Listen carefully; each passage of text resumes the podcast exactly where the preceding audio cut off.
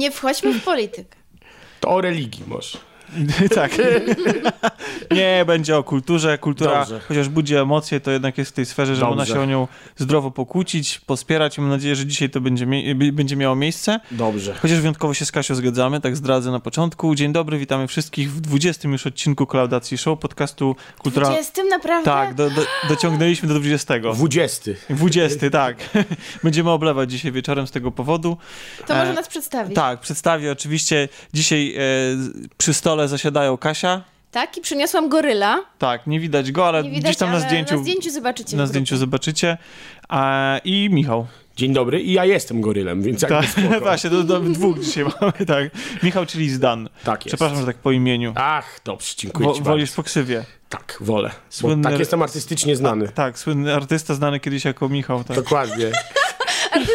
Artysta znany wcześniej jako, artysta, jako Michał. artysta znany jako Wiśniówka, znany jako Michał. Tak jest. Dzisiaj, tak jak powiedziałem, aha, w ogóle zanim przy, przy, przejdziemy do mięska i do dania głównego, to taka mała przystaweczka, to może nawet nie, raczej bardziej menu, więc, bo chciałem parę ogłoszeń. Mianowicie jest to ostatni odcinek, który się ukazuje w niedzielę. To znaczy ostatni, który na 100% się ukazuje w niedzielę. Generalnie y, jakby przemyśleliśmy trochę sprawę, czy przemyślała to jedna osoba, czyli ja No i... właśnie a- przemyśleliśmy to tak. Znaczy Tomek preferuje zasadę demokracji jeden człowiek, jeden głos i on jest tym człowiekiem i ma ten głos. tak.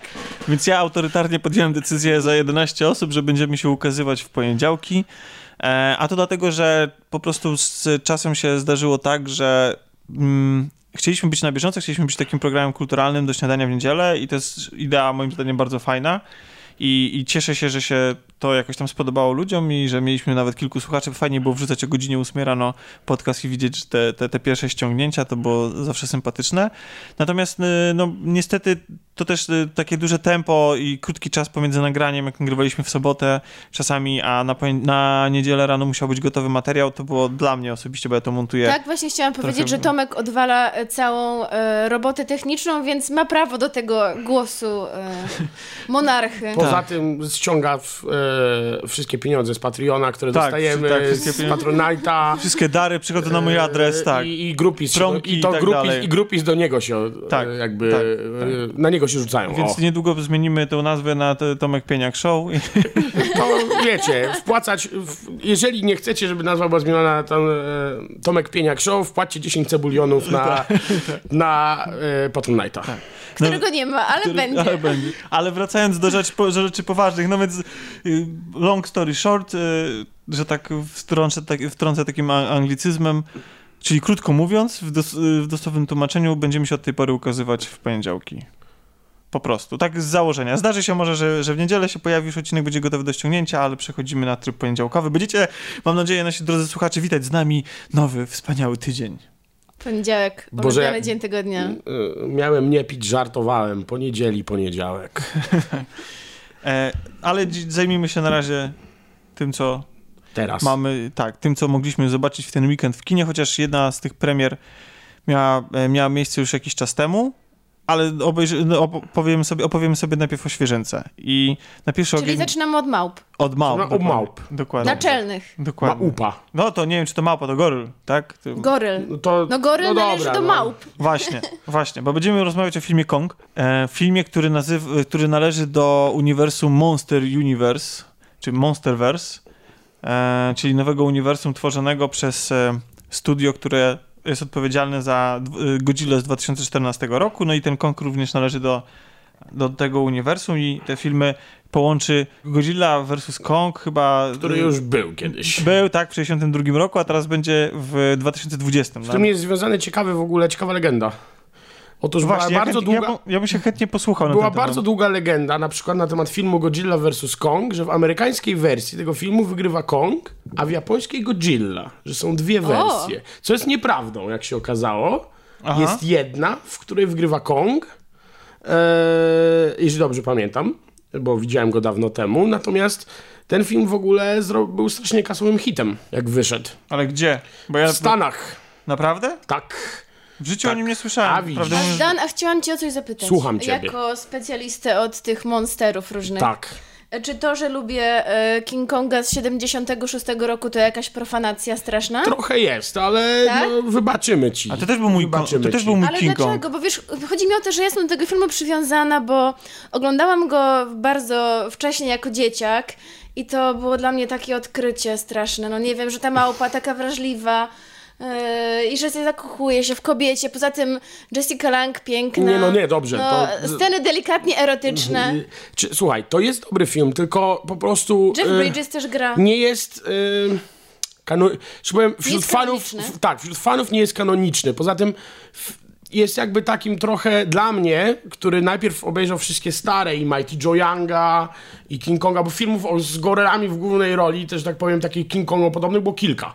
No pierwszy był z 1933 roku. Tak czyli jest. King Kong. Tak, No ale, właśnie, ale, ale było ale on- kilka podobnych. Na przykład Mighty Joe Young był, było jeszcze z, z tym, teraz nie przypomnę, ale, było Ale ich, historia tego. E, Te historie tego typu- Tego filmu z 76 jest podobna jak tego z 33, prawda? Tak To jest, jest podobna. e, Skupienie się na tej właśnie wrażliwej stronie tej wielkiej Tak, małpy. tak, tak. Tylko kanoniczny jest właśnie z 33.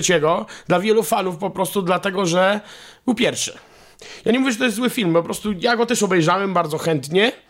E, natomiast w ogóle to jest taka sprawa, że dla większości fanów dużych potworów seria w ogóle o King Kongu jest mniej istotna niż ta o Godzilli. Ta o Godzilli cieszy się ogólnie większą popularnością. Jest więcej tych, wiesz, więcej gier było na ten temat, więcej komiksów, więcej e, DVD.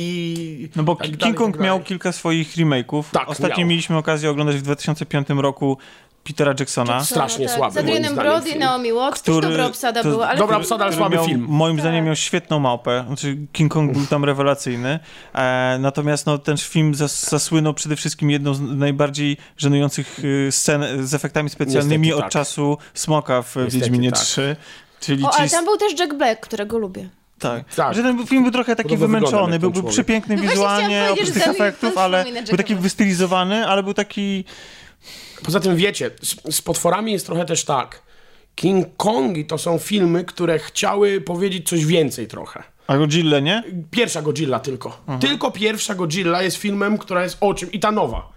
I ta nowa, o której wspominałem zresztą już na którymś z którymś z odcinków Klaudacji, są filmem takim, wiesz, troszkę głębszym znaczeniem. Większość filmów tego typu to jest prosty grindhouse klasy B. Okej. I taki ma być. Tak, taki jest urok. Na przykład e, strasznie ludzie się zdenerwowali, jak w którymś z filmów zrobili komputerową Godzillę. Zamiast gościa w... Ale mówisz o tych japońskich. Tak, mówię o japońskich. E, zamiast gościa w... em, Czyli to już jest taka, to już jest taka ni- nisza dla samej nisz, niszy. że Jest to nisza dla niszy. To jest po e, prostu sztuka dla sztuki, że ma już, już, to już teraz jedynie Znaczy, co, istnieje- co wa- bawi, to tylko tak, nawiązania i trzymanie się tak, pewnego tak, kanonu. konwencji, Okej. konwencji, tak. To jest, dlaczego te, te filmy to jest właśnie jak coś jak ten Grindhouse, jak te slashery klasy B. Okej. Lubisz je dlatego, że są w pewien konkretny sposób i w pewnych konkretnych rzeczach. I czekasz, aż się pojawi kolejny potwór, Jasne. któremu Godzilla spuści łomot. No ale rozumiem, że specjalizują się w tym Japończycy, bo to jest Tak, ich tak, pomysł w tak, ogóle, prawda? absolutnie. I, I żeby nie było, filmy kaiju, tak to się nazywa, wielkie potwory, nie są tylko filmami o Godzilli, bo tam jest Motra i Gamera i tam jest milion pięćset, sto dziewięćset.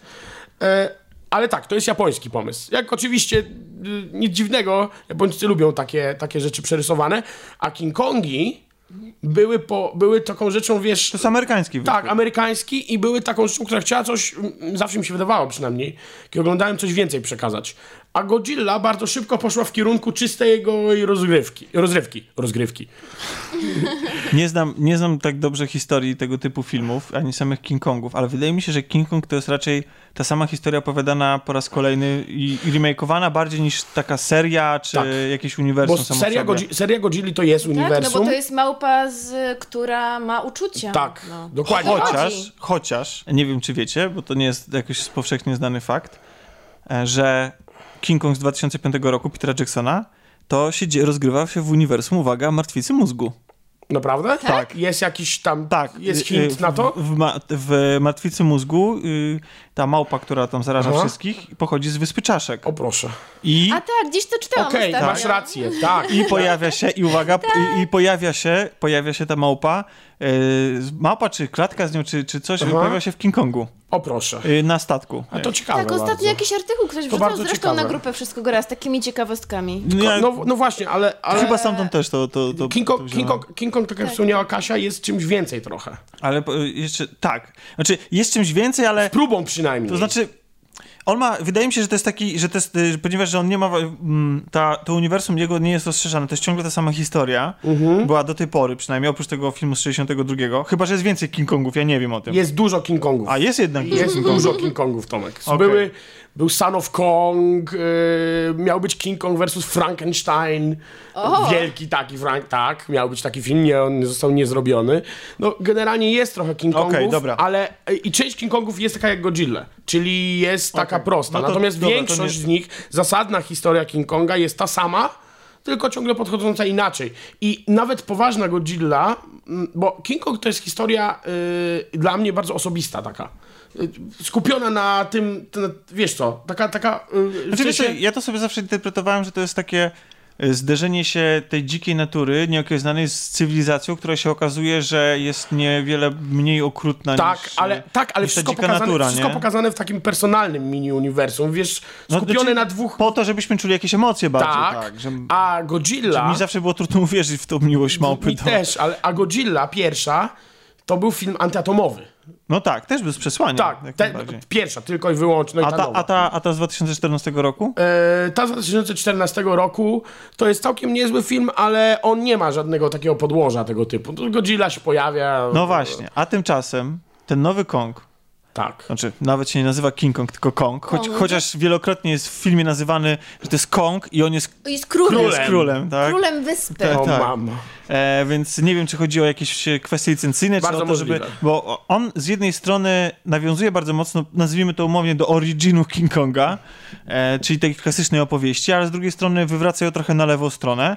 No i próbuje się przede wszystkim wpisać e, jakoś tak e, w tą, w, to monsterversum, czyli to właśnie to połączenie tych, tych wszystkich e, potworów, no i być takim wstępem właśnie do, e, do, tej, do, tej, do tej wielkiej walki Godzilli z King Kongiem i w ogóle tego naparzania się No potworami. i stąd prawdopodobnie te lata 70., Wietnam, e, koniec wojny w Wietnamie, bo prawdopodobnie chcemy dojść do współczesności w tych kolejnych filmach. Trochę tak, ale też trochę przez to, że sam King Kong wydaje mi się, sam Kong, żeby się trzymać tutaj ściśle faktów, to sam Kong wydaje mi się też e, trochę inną postacią niż w starych King Kongach. Że tam był e, kimś w rodzaju właśnie takiego zwierzęcia dzikiego, e, takiego w pełni władającego jak w własnym miemaniu jakimś tam terenem i, i któremu jakby, który musi się zderzyć z tą cywilizacją, natomiast tutaj jest kształtowany na kogoś w rodzaju, nie wiem, wojownika i wydaje mi się, że te lata 70. i bardzo mocne zmilitaryzowanie w ogóle całego scenariusza, jakby taka duża obecność tutaj wojska i tego, że ciągle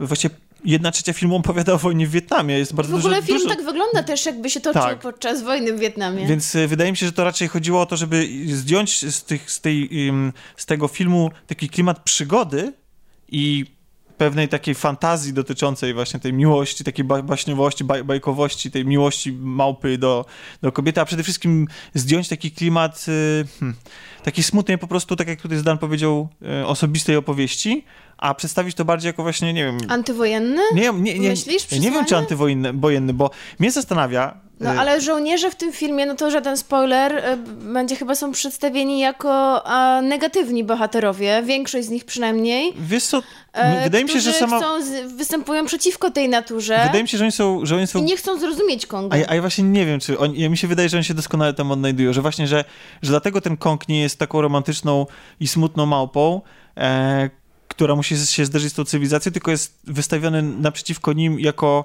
i oni są, zdaje się, że w, chociaż początkowo może się to wydawać nawet głupie, z- są w stanie mu w jakiś tam sposób zagrozić, to raczej chodzi o to, żeby się skupić na tej walce pomiędzy nimi, żeby pokazać, że zarówno ci żołnierze biorący udział w walce, ci, którzy kochają wojnę, bo część z nich jest tej, ona nigdy z wojny nie wróci, bo oni po prostu tam żyją, to, to jest dla nich, to jest ich naturalne środowisko i z drugiej strony mamy tego naszego Konga, dla którego naturalnym środowiskiem też jest ta walka, jest takim, jest takim wojownikiem i oni stają naprzeciwko siebie i próbują się ze sobą zderzyć i zmierzyć, bo słuchajcie, opowiadałem o tym filmie i o Kongu tyle czasu, a oczywiście naszym zwyczajem nie powiedzieliśmy, czym ten film jest. Mianowicie, No to Przenosimy się w lata 70., Wiesz, to koniec nie wojny w Wietnamie. trudne do przewidzenia. Tak, ale przenosimy się w lata 70. jest właśnie, widzisz właśnie w stosunku do, do oryginału, gdzie mamy wyprawę filmowców e, i jakoś taki właśnie ten klimat No to przygody mamy i odkrywania... pseudo-wyprawę naukowców, no to Tak, e, pseudonaukowców nawet powiedział. na wyspę. Tak, pewna organizacja o nazwie Monarch e, i różne tajne e, rządowe, rządowe jednostki e, m, chcą się wykorzystać koniec wojny w Wietnamie i zdążyć przed komunistami, przed Rosjanami. W duchu oczywiście zimnej wojny, zd- zdążyć dotrzeć na wyspę i odkryć co takiego na tej wyspie, która do tej pory była niewidoczna dla wszystkich, ale dzięki wysłaniu kamer w kosmos i możliwości spojrzenia, zrobienia zdjęć satelitarnych nagle się No okazała. i oczywiście też nie jest nagle się tajemnicą e, ujawniła. w fabule, że mm, bohater grany przez Johna Goodmana wie, co na tej wyspie się znajduje, ale oczywiście nikomu o tym nie chce powiedzieć. Tak. I Ma jakieś ukryte cele, o których nie wiemy do końca. tak. No ale y, udaje mu się namówić. To może powiemy przy okazji o obsadzie. Kto wchodzi w skład ekipy? no dobrze, a mogę tylko skończyć Dobrze. A to już myślałam, że skończyłeś. Tak. Nawet Jo- Jo- nie, no to nie jest, nie jest koniec. Nawet Johnowi Goodmanowi udaje się namówić e, Senatora, rząd, senatora tak. na to, żeby zdobyć dofinansowanie, ale przede wszystkim, żeby zdobyć wsparcie wojskowe. I, I lecą sobie na tą wyspę, wszyscy razem, w takiej obstawie wojskowej, w takiej ilości, jakby się szykowali na wojnę, nie? E, W takiej ilości żołnierzy i sprzętu. No i docierają na tej wyspie, na tą wyspę i tu nie będzie żadnego zaskoczenia, nie ma żadnego budowania, nie ma żadnego wprowadzenia do tego, że co tam się dzieje, po prostu Bugs od, od razu są zderzeni z King Kongiem, który po prostu robi z nich totalną miazgę i pozostaje garstka bohaterów, która z jednej strony próbuje przeżyć, a z drugiej strony, no cóż, próbuje się zmierzyć z tym King Kongiem. No tak. No i I my... jest, jest jeszcze między grupkami bohaterów jest konflikt. Są przyjaciele King Konga Oczywiście, i są wrogowie King Konga. Oczywiście. Wśród ludzi oczywiście. tak, Okej. tak. I co, no to mogę teraz powiedzieć o ekipie? Tak, proszę bardzo. Dobrze, więc tak. Mamy w ekipie tropiciela, byłego żołnierza SAS, którego gra Tom Hiddleston, który po prostu tropi jak, tropi jak, tropi jak Legolas. E, mówi z pięknym brytyjskim akcentem, ale to niestety koniec cech tego bohatera tak naprawdę. Wygląda pięknie. E, Fryzura mu się nie psuje przez Nawet się nie, nie spoci przez cały film. i, e, ale to bardzo ciekawe, zauważyliśmy z Tomkiem, że on w każdym momencie stoi po prostu w rozkroku, prężąc klatę. Tak, tak. Jakby za każdym razem chciał pokazać, jaki jest przystojny. Bardzo mi smutno, Ka- bo uwielbiam Hiddlestona. Każde ujęcie z nim wygląda jak fotos, y, Tak. jak fotos, nie? I to takich nie najlepszych lotów. Po prostu ma być, on mo- modelowym modelem ma być. ale ja po prostu czekałam tylko na moment, jako, jak, jak, jako tropiciel, kiedy poliże palec i wystawi go po prostu... On autentycznie, on w tym filmie jedyne co robi, to chyba wskazuje w jaki jest kierunek rzeki, co wydaje mi się, że każdy rozgarnięty harcerz mógłby No i wykazać. też ogólnie wskieruje, gdzie, gdzie jest północ. Tak. Mają się kierować na północ. Tak. Znajduje północ. Tak. Dzielnie. E. Mamy e, panią fotograf wojenną, którą gra Brie Larson. Bardzo dużo spodziewałam się po tej pani, bo to jest Oscarowa rola z zeszłego roku za pokój, Room. E, No i tutaj niestety nie ma ona zbyt wiele pola do popisu. Znaczy to chyba nie jest jej wina. Jej postać po prostu jakby jej nie ma. Jest nijaka. Ona, nie, ona nic nie gra, bo nie ma nic do grania. Znaczy nie, ona w teorii ma e, coś do grania, natomiast wydaje mi się, że to zresztą do tego później przejdziemy i to jest, y, to jest Dobrze. Bo to, jest, to, to leży u podłoża ogólnie mojej negatywnej opinii o tym filmie przede Okej, to wszystkim. zostawimy to Tak, na później. Tak, w każdym razie ona o reszcie, wygląda reszcie fajnie, bohaterów. jak, wygląda jak z lat 70., stylowo. Jako jedna z nielicznych w tym filmie, bo niestety, ale reszta wygląda... Tak, Tom Hiddleston wygląda tak jak zawsze w swojej koszuli Tak. lekko rozpiętej i z marynarką czy tam bluzą narzuconą na ramię, on tak zawsze wygląda. E, Mamy Samuela Jacksona, który gra Samuela Jacksona bardzo, w wersji bardzo myśliwej. Nie.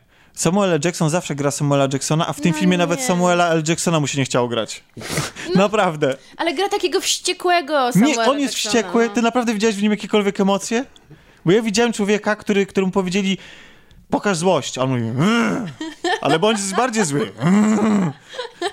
Znaczy, tylko No on dobra, oczywiście tam no nie walczy, wa, wa, wa, walczy Kong, natomiast on sam po prostu się groźnie patrzy i przepraszam, ale ten człowiek, czy bohater grany przez y, Jacksona nie ma w sobie ani grama charyzmy i ja nie byłem w stanie przez ani sekundę uwierzyć w to, że ci ludzie byliby w stanie pójść i, i się zgodzić na jego Bo on absurdalne jest, rozkazy. On jest e, porucznikiem? Czy nie? Nie, Jak to się nieważne nazywa? znaczenie, jest, jest Nie tam ma najwyższym stopniem, jest tam najwyższym Tak. Tam stopniem. wojskowym Tak, i on, i on dowodzi i nie uwierzyłem, naprawdę, to, nie ma, oprócz tego, że zajmował taką, inną pozycję wojskową i to by wymuszało na innych członkach zespołu posłuszeństwo mu, to jednak jakby nie, nie, był przekonujący. No. no i jedna scena bardzo śmieszna dla mnie, myślę, że Zdan może dostrzeżesz w niej jakieś, tak. e, jak obejrzysz już ten film, mhm. e, jakieś takie odniesienie do właśnie takich kiczowatych C, czy nawet Z-klasowych filmów, kiedy spojrzenie e, Samuela L. Jacksona i spojrzenie Konga się spotykają i widać jest takie zbliżenie tak. na źrenicy Samuela Jacksona i płomienie, które w nich się pojawiają mówiąc krótko, wściekłość taka. Zagranie wiesz. jak z filmów samurajskich. No więc wręcz. właśnie o to chodzi. Nie, tak, ale, to jest, ale... ale pojawia się miecz samurajski.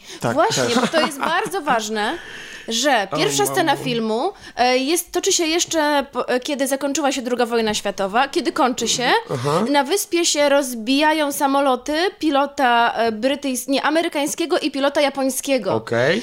I oni zaczynają się okładać. Oczywiście japoński pilot ma miecz samurajski. Mam, mam pewien... Znaczy, znaczy już przedstawiliśmy wszystkich jeszcze, Nie, jeszcze, jeszcze, jeszcze. Jeszcze jest John Goodman, który jest całym... Mm, on gra faceta, który jest pomysłodawcą całej ekipy, plus dwoje E, mniej lub bardziej anonimowych naukowców, oczywiście jeden to czarny mężczyzna i azjatka kobieta, żeby była różnorodność płci i rasy. Political correctness. E, I różni mniej lub bardziej zróżnicowani żołnierze. Tu jeden z nich jest, był e, ulubionym bohaterem Tomka. Jak się już zgubiliście w tej wyliczance, to mieliście pełne prawo, ponieważ Było film jest... bardzo dużo. Chciałem, jest... właśnie, chciałem właśnie was spytać. Z tego, co słyszę, to ten film generalnie, jeżeli jest tyle postaci, to poświęca każdy z niej trochę czasu, tak? tak? Tak. To w takim tak. razie y, na dzień dobry, zresztą mówiliśmy o tym, na dzień dobry ma dla mnie wielkiego minusa, ponieważ moim zdaniem najbardziej zasadne w takim filmie tego typu, jeżeli nie pokazujesz takiej historii, albo przynajmniej się na niej nie skupiasz, jest pokazywanie jak najwięcej samego potwora. Po to przychodzi, jakby to jest znaczy, ten bait, jest go tak? Sporo, jest go sporo. To jest, to jest, to jest, to jest to, to jakby to jest, jest to jakby bez bur, jak w, burgerze, nie dostał e, kotleta stary. Przez 80, moim zdaniem, przez 80 albo 70% filmu oglądamy ludzi. No to to jest... To... Jest, jesteśmy na nie, okay, na, na, to na nie na nie od razu. I dlatego, i dlatego mm, mimo tego, że ja rozumiem przynależność gatunkową tego filmu, że to jest monster movie i że chodzi o rozwałkę i walkę między potworami, a nie o to, żeby mieć tam ambitne treści, e, chociaż te ambitne treści się w tym filmie znajdują. Bardzo duży nacisk jest położony na kwestię właśnie wojny, rozliczenia troszeczkę z wojną w Wietnamie. Są y, parę kwestii poruszonych tego, co wojna czyni z żołnierzami. Mamy jakieś tam kwestie polityczne. I tych wątków takich... Dużo jest konfliktów czysto ludzkich tak. w ogóle. I generalnie na papierze to wygląda bardzo fajnie i bardzo atrakcyjnie, tylko um, ja nie do końca wiem, co, mnie... co, ja nie do końca wiem, dlaczego się aż tak bardzo na tym skupiano. Tak, zastanawiam mnie, bo... dlaczego jest to w razie w filmie o King Kongu. Tak, znaczy o, oprócz tego, że mogliby to być po prostu żołnierze i już samo to by o, o, o nich świadczyło o to, że, że są jakimiś tam wojownikami, no bo chociażby taki Predator. Nie mieliśmy że całego zaplecza politycznego. Nie. Nikt tam z niczym się nie Oczywiście, rozliczał, bo Schwarzenegger i, i mówił, zresztą bardzo tutaj podobne... I szedł na rozwałkę. Tak, zresztą tu pada bardzo podobne zdanie, jeśli, że, że z, zobaczcie, to krwawi, nie? If it bleeds, tak. we can tak. kill it. E, i, i, Dokładnie. I to nam wystarczyło. Jest kwestia w tym filmie. No to, ale, nie dosłownie, no, ale no, no dobrze, ale jeżeli, ale, no ale, poczekaj, dobrze nie, ale mówi, nie, bo, bo Predator to było czyste, bez żadnych pretensji, a tu słyszę, że ten film ma bardzo dużo różnych pretensji, poza tym, że jest filmem o King Kongu. Tak, tak, ale mam wrażenie, że te pretensje i całe te wątki są wprowadzane tylko po to, żeby właśnie, żebyśmy mogli o tym powiedzieć, że ten film też o tym opowiada. Dobra, ale on... z drugiej strony mówi, że mówi o tym, o tym, o tym, o tym, o tym, ale te postacie są tak miałkie, tak papierowe, każda z tych postaci ma jedną no to, cechę. No to podwójny minus, bo porusza różne wątki przy, przy użyciu jeszcze miałkich postaci do tego. Ja mam ich gdzieś, ja tak naprawdę przez cały film polubiłam tylko Konga. No, no to czyli mam rację, czyli ten film powinien być o tej, o Kongu, a nie o grupce gości, którzy są żołnierzami i gdzieś tam poruszane jest milion problemów. Ja powiedziałem, że taki film o tak milionem problemów byłby dobrym filmem, tylko że nie jest to film, na który idziesz, tak? Znaczy, moim zdaniem, może, mo, może mi coś umyka, może ja to źle zinterpretowałem, bo tak mnie... Yy tak mnie przytłoczyła fatalna gra aktorska i prowadzenie poszczególnych scen, że nie zrozumiałem prostego przełożenia i dlaczego jest tak mocno skupiony ten film, skupia się na tej wojnie w Wietnamie y, w kontekście Konga, bo to, ja rozumiem tą ideę zestawienia ze, sobie, ze, ze sobą tych wojowników, tak, że mamy mamy wojownika e, King Konga i mamy ludzkich wojowników i oni stoją naprzeciw siebie i że to wojna ich zrodziła i że część z nich, z tych ludzi, dla, dla nich walka jest esencją. Ja, ja rozumiem ten przekaz. Tylko do tego cały ten, ten background, całe to no właśnie, ten, ale, czas... ale z tego, co mówisz, jest tego wielka nadbudowa jeszcze dużo tak. różnych rzeczy, która...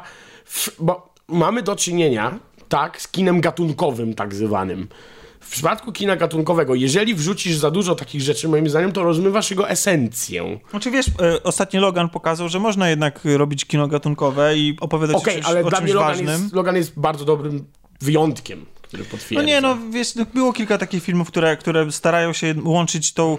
em, No wiesz ale myślę, że Rozrywkę z- Monster, z czymś- Movie to czymś jest, Monster Movie poważniejszym. to jest chybiony pomysł, żeby wrzucać tam... Znaczy inaczej, ja nie mówię, że jest chybiony czy nie, tylko trzeba to zrobić dobrze. A ten film po prostu, moim zdaniem, nie jest dobrze zrobiony na podstawie scenariusza, bo to, co, to, co te, te postaci mówią, jest niesamowicie drętwe. I, Tak. I w mojej ocenie te żarty, ani jeden żart, no jeden żart siadł na cały film, bo tam są żarty tego typu. Przychodzi pani, która jest y, reporterką wojenną i, i, i pan zauważa, o, jesteś kobietą. Na co pani odpowiada żartem, jak dzisiaj rano sprawdzałam, to tak było.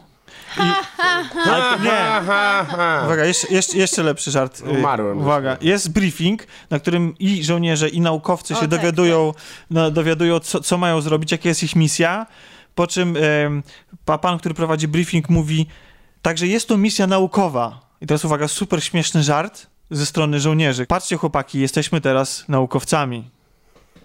I uwaga, kontrżart, który ch- chyba miał podbić tę niesamowitą atmosferę. Nie, nie jesteście naukowcami. Nie, no dziękuję, ale to zabiłeś cały film. Dziękuję, ale to, to są, to przepraszam, No to są... wiesz, tylko- ale teraz, A bo ja teraz nie- zobacz, teraz zobacz, jako kontrę możesz przytoczyć, bo to dla mnie było absolutnie nieśmieszne, to co powiedziałeś, natomiast kultowym tekstem rzucę jeszcze raz z Predatora, jak mówi do Jesse'ego Ventury jeden z jego kumpli, krwawisz.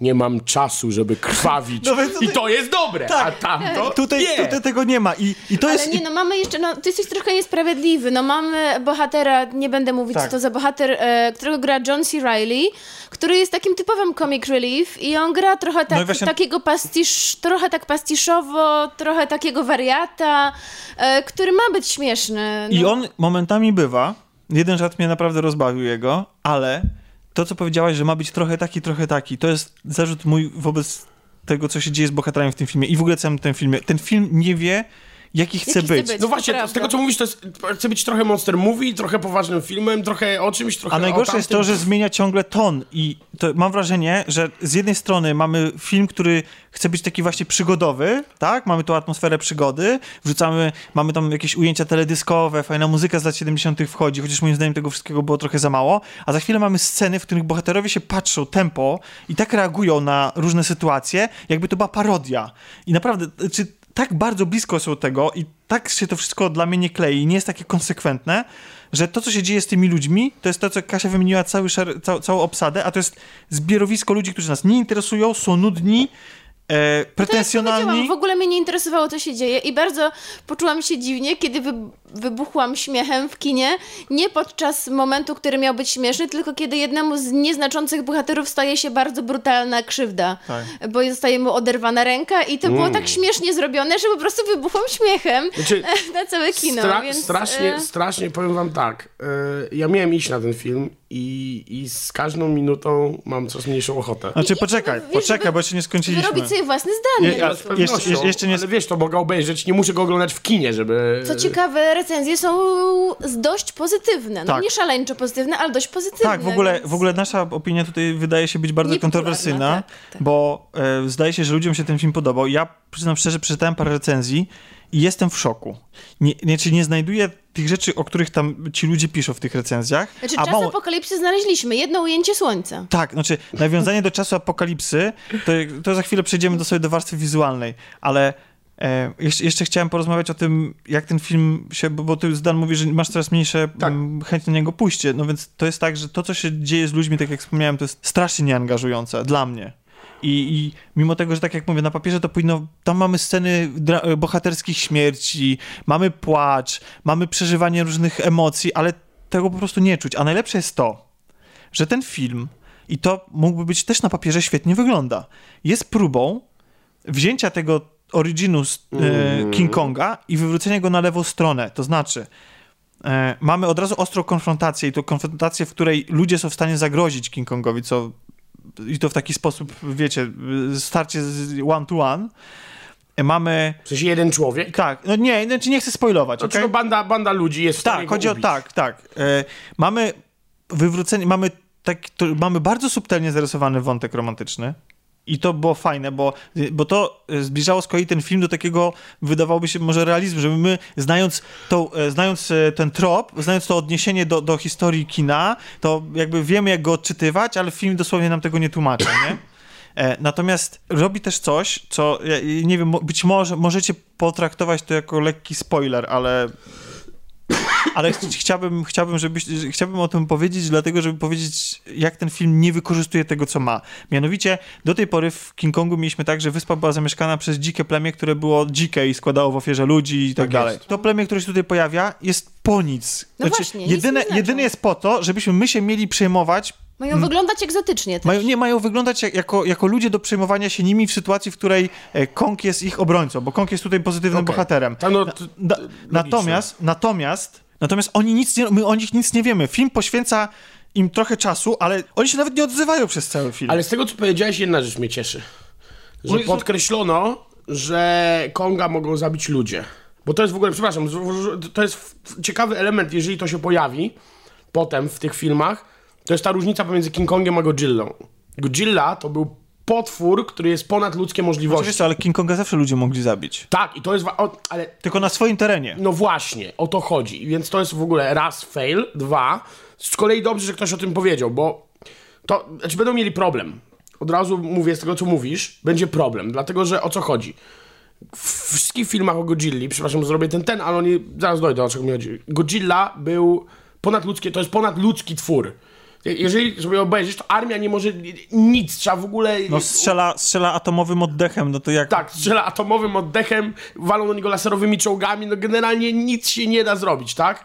I jeżeli tutaj Kong jest jakby zagrożony przez ludzi jeszcze u siebie, to będzie problem potem, jeżeli zrobią King, film King Kong vs. Godzilla, dlatego że ja na przykład nie uwierzę w ogóle przez 3 sekundy, że to ma być jakaś walka równa zupełnie. No więc ja, ja czytałem, że ten, że ten Kong jest zrobiony na podstawie Konga, że oni się sugerowali w jego projektowaniu, oczywiście, że z roku 1933, no bo jak żeby inaczej nie odwołać się do klasyki, ale też i właśnie na podstawie tego filmu 62 roku, gdzie walczy z Godzillą. Dlatego to nie jest najwyższy Kong w ogóle, ale, ale jest jeden, jest też, drugi najwyższy, też który się pojawił. z potworami i odnosi zwycięstwo. Walczy tak. z różnymi wielkimi bestiami Jasne. w tym filmie. Tak, ale też i tutaj zdaje się, że twórcy, yy, chociaż w tym filmie tego nie widać, yy, on ma mieć jakieś nadnaturalne moce. Aha, więc, no, a, tylko, o, znaczy, to, to, może to ma Natomiast sens. Natomiast w tym filmie tego, tego mm, nie widać. Ale... Chyba, że jego nadnaturalną mocą jest chodzenie po wodzie. Bo jak, słusznie, jak bo, bo, jak słusznie zauważył e, Tomek, e, z którym rozmawiałem, który też widział ten film, e, jak słusznie zauważył, jest tam, jest tam masę wpadek lo, takich logicznych i na przykład jedno z nich jest to, że Kong stoi, Kong walczy z potworem, który pływa w głębi wody. Tak? I ten potwór jest pod Kongiem. Jest, tak, jest pod Kongiem, a Kong ma wodę tam do kostek, nie? Okej. Okay. I, on, I on z nim walczy. A, dobra, wie, dobra, wiecie, to, chodzi totalna o takie, bzdura. No więc chyba, że chodzenie po wodzie to jest jego supermoc. No. jeszcze a propos, jak już charakteryzujesz Konga, to zwróciliśmy uwagę podczas filmu, że ten Kong w tym filmie jest bardzo mocno antropomorfizowany. On nie chodzi nawet jak małpa, on nie jest taki pochylony. On chodzi jak Aha. człowiek całkowicie wyprostowany e, i zachowuje się trochę jak człowiek. Tak, to nie jest Andy e, Serkins stanie, okay. w, w 2005 roku. Jest Tamten Kong walczyć, był super, nie? Tak, to prawda. nie wiem, czy to tak. Jest y, kanoniczne, ale Kong w tym filmie jest w stanie walczyć bronią. Znaczy on podnosi różne. E, to to się zdarzało. Różne elementy otoczenia i używa ich jako broni. No to to się zdarzało. Zdarzało się w filmie z Godzillą, gdzie Godzilla dostał bo to, od jak niego wiemy, jest drzewem. Raczej, raczej człowieka, tak. prawda? Czy Godzilla nie ma jak walczyć bronią, bo jest dinozaurem, ale znaczy czymś w rodzaju. Natomiast to się zdarzało. Aha, e, Godzilla dostawał drzewami, głazami od niego, tak, tak, tak, tak. Znaczy, znaczy generalnie o co chodzi, bo jeżeli ten film ma być częścią jakiegoś szerszego uniwersum, to to musisz móc w to uwierzyć. A, a oczywiście rozumiem, że tam walczy z różnymi potworami, tylko kanonicznie, jak sobie obejrzysz na przykład tą Godzillę z 2014, widziałeś ją? To, którą to? Z 2014. Z 2014 tak. tak. widziałem. No to tam jest bardzo potężne. Pewnie nie będzie niespodzianką, jeśli powiem, że mi się nie podoba. E, mi też nie szczególnie. E, podobała mi się nowa, ta najnowsza, o której znaczy, mówiłem. Te, też uważam, że aspekt ludzki tam był najgorszy. To jest bez sensu, to jest zawsze bez sensu w tych filmach. Znaczy, ale widzisz, tylko to wtedy, to wtedy ja poproszę, walki z potworami. Tak. Wiesz, inaczej, jeżeli film wygląda tak jak Pacific Rim, który te, którego też nie jestem fanem, Ja ale, jeśli, ale, jeśli, ale jeśli film wygląda jak Pacific Rim, że on jest od razu z miejsca, jest, mrug, wiesz, komiksowy, Tak, jest sztuczny, okiem, tak. jest jakby, jest, y, jest, więc ja wierzę, że to jest taka konwencja, najważniejsze są te roboty, a ci ludzie to jest tam, wiecie, mięso armatnie. Słuchaj, dlatego najlepszym... Tu, ale tutaj ten film, właśnie o to chodzi, że on nie jest zawsze w każdej scenie taki, że on No i- oczywiście bywa komiksowy, ale stara się być realistyczny, odwoływać się do prawdziwej historii, poruszać jakieś poważne tematy, no to, mm, no to, Dlatego, to, to, dlatego najlepszym filmem e, tego typu, który absolutnie e, się nie bawił w ogóle, w, e, praktycznie się nie bawił. Oczywiście są, są tam walki międzyludzkie, ale krótko, bo Godzilla Final Wars. Godzilla Final Wars to była seria pojedynków Godzilli z kolejnymi gościami, którzy się przewinęli wcześniej w tej serii Godzilla Versus. I tam nikt się nie bawił w jakieś, znaczy coś zarys fabuły, jacyś obcy tam pierdu pierdu, ale to, to w ogóle nie było istotne. Po prostu nikt nie silił się na rzeczy, które są absolutnie niepotrzebne i zbędne i wydumane często w takich filmach, czyli powiemy o ważnych rzeczach, żeby powiedzieć o ważnych rzeczach. E, to, co mówiłeś. I w tym filmie Godzilla Final Wars po prostu były naparzanka pomiędzy potworami i nikt się tego nie wstydził. Bo czasami mam wrażenie, że te filmy, które są Monster Movies chcą być, wstydzą się trochę tego, że są tego typu filmami. Wstydzą się pójść Znaczy, wiesz w pełni co? w konwencję. Ja nie wiem, czy ja oczekiwałam Monster Movie, ale oczekiwałam kina przygodowego. No wiesz, takiego, nic, zwy, dziwne, takiego nie, no nic dziwnego, to King Kong. No właśnie, oczekiwałam jakiejś takiej fajnej przygody, a nudziłam się szczerze mówiąc. Patrzyłam na zegarek, w pewnym momencie zapytałam, ile jeszcze do końca, bo po prostu, a Piotrek, który był z nami, w ogóle podsypiał. No, dlatego... No, Znaczy, ja, ja, czy, ja, ja aż, aż takiej nudy nie czułem na ekranie, bo mi, chociaż y, mam dużo zastrzeżeń do tego filmu, e, to, to jednak to jest tak, że ten film mnie osobiście nie znużył. Bo, A nie znużył dlatego, że są w nim też bardzo pozytywne rzeczy i, i to dlatego, mimo tego całego narzekania na tą warstwę fabularną i budowania charakterów i to, jak są te postacie zagrane i tak dalej, e, jest y, moim zdaniem bardzo fajnie nakręcony. Jest przepięknym filmem przede No wszystkim. ujęcia są bardzo ładne. I każde z jego, z każde, z, z, są takie ujęcia, które się idealnie, są jak wyjęte z teledysku w ogóle. Ma, mamy fantazyjne ujęcia, mamy, mamy wiele naprawdę przepięknych e, plenerów i oczywiście masę tych rzeczy jest podrasowana komputerowo, sam Kong przecież też i tak dalej, bo mamy też świetnie wyglądające potwory. I zap- zaprojektowane i wyglądające i budzące naprawdę e, trwogę i, i takie w ogóle Nie no, potwory są tak, świetne, to i w ogóle te, i właśnie jakby zostawiając ludzi na boku, jak przechodząc do potworów, to wszystko to, co dotyczy potworów w tym filmie jest super, moim zdaniem. Mnie bawiło świetnie. Nie, mi też Wszy- się bardzo Wszystkie walki, walki ludźmi z, ty, z tymi potworami, to, że każdy z nich był inny, to, że właściwie nie widzieliśmy, no Mhm. poza jednymi potworami nie widzieliśmy e, zdublowanego potwora, że co jakiś czas natykamy się na coś nowego, że one są naprawdę niektóre robią wrażenie, e, że, bo, że wspomnę o jednym potworze, z, który jest e, takim patyczakiem trochę. Może takim ogromnym insektem. Tak, okropne. Ale, czyli mówiąc krótko, to są wszystko zagrywki, z tego co mówisz, to są wszystko jota w jotę, zagrywki z, z filmów, klasycznych filmów kaiju. No, Tak, ale Które to się też- opierają na To tym, coś że, jakby każdy, taka ośmiornica że ogromna. każdy potwór był inny, każdy był charakterystyczny, niektóre były obrzydliwe. No większość z nich jest, no, mówmy się. nie no. no wiesz, ale na przykład, no nie wiem, yy, jest taki potwór, na przykład, to zrobię spoiler, jest film Godzilla kontra Destroyer, e, który przypomina wielkiego, gigantycznego krabo, krabo smoka. Jak, jak, jak zdano o tym opowiadasz, to mi się Power Rangers przypomina. Ale wiesz co, to o to chodzi. Krabo smoka. O to chodzi.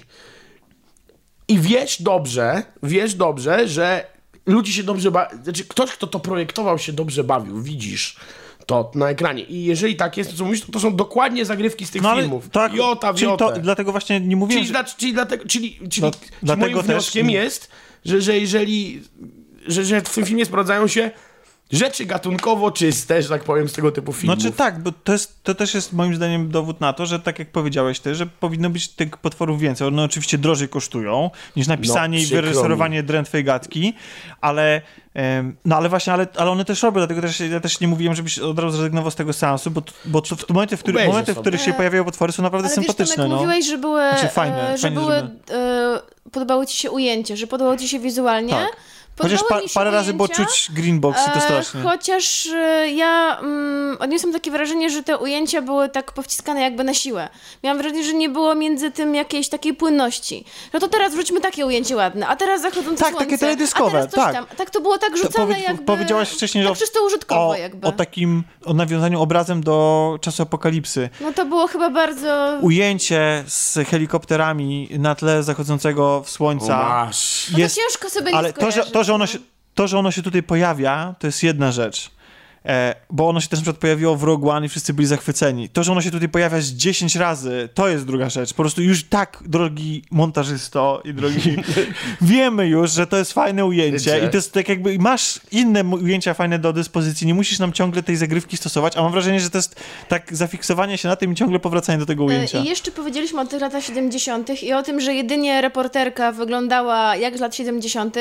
To jest też na, nasz duży zarzut, bo wychodząc z kina powiedziałam, że o wiele lepiej wystylizowani na lata 70. były, były postacie w Rogue One. Oni tam mieli wąsy, miały takie, mieli takie tak brzydkie grzywki oklapnięte, Tak. a tutaj wszyscy byli po prostu piękni. No jeden koleś miał wąsy, no dobra. No, ale to też było takie, y, widać, takie jak teraz jest akcja jest Movember, e, że gdzie sobie współcześni mężczyźni zapuszczają wąsy albo golobrody i zostawiają wąsy, to, to wyda, wygląda, wyglądało tak No mniej więcej w ten tak, sposób. to- Taka stylizacja bardziej niż mało, charakteryzacja. e, Za stylizację na lata 70. miała służyć głównie muzyka. No to mi się podobało, bo było bardzo dużo roka z lat 70. Zdan, podobałoby ci się, było Black Sabbath, był David O, to Bowie. biorę. Ale to też było E, tak, naprawdę, ale tak no- było krótko i tak jakoś...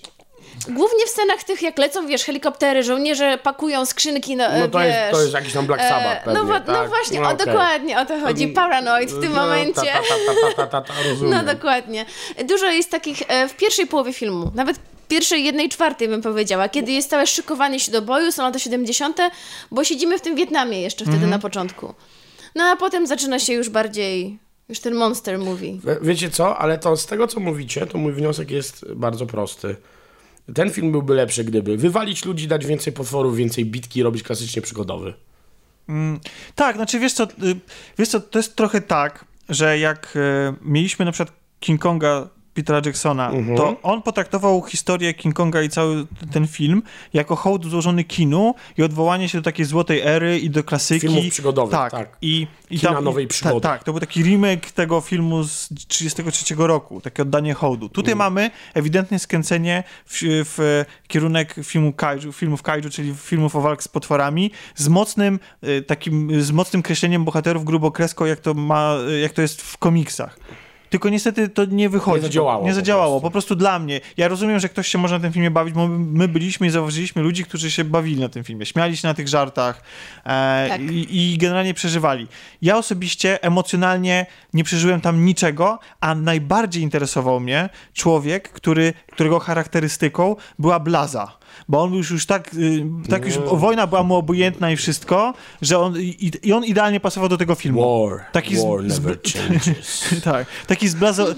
Mam wrażenie, że wszyscy tam tak grali, tylko powiedziano im, żeby, mu- żeby grali inne postacie. Ale, Okej. ale jakby, jakby w połowie filmu się wszyscy zorientowali, że grają w głupim filmie, Nie, oni od razu się zorientowali, bo ci, to są dobrzy aktorzy. No co oni, jak oni tam w ogóle grali? No oni, nie wiem, po No prostu więc- potrzebowali kasy, tak, no no więc- dobra. No więc widzisz No to aktorkę, która dostała e, Oscara za film dramatyczny i jest zmuszona do grania tępym spojrzeniem i to po prostu Tom strasznie ra- razi. Ma pokazywać e, Klatę. klatę. no i po prostu, no, no chociaż żeby zdjął tą koszulę, jak już mają pokazywać, to niech Nie pokaże zdejmuje- całą Nie klatę, ma, nie no. ma, nie ma. A, no W ogóle on wygląda tak, jak, on wygląda jak Tom Nathan Drake tam. Ja liczyłam na to, że on, on, się, on się dość często rozbiera w kinie, więc ja liczyłam, że coś pokaże, no ale no nic. Niestety. No, no nic. Nawet tyłka, nic, nawet klaty, nic zupełnie. Także, t- także drodzy słuchacze, no, wbrew temu, wbrew... Ja nie mówię, że ten film się nie może spodobać. Więc ja nie będę odradzał pójścia do kina, mimo tego, że ja ten film oceniam, nie wiem... Może hejtujemy od jakichś 40 Tak, minut. tak. Znaczy, bo, bo, bo, bo chciałem wyrazić swoje zdanie i powiedzieć, co, te, co w tym filmie dla mnie nie zagrało. Może Że wam się Tomek, no, spodoba Ale, i ale się to nie nie jest. Ale tak, ale Tak. prawdopodobnie jest szansa, że wam się nie spodoba.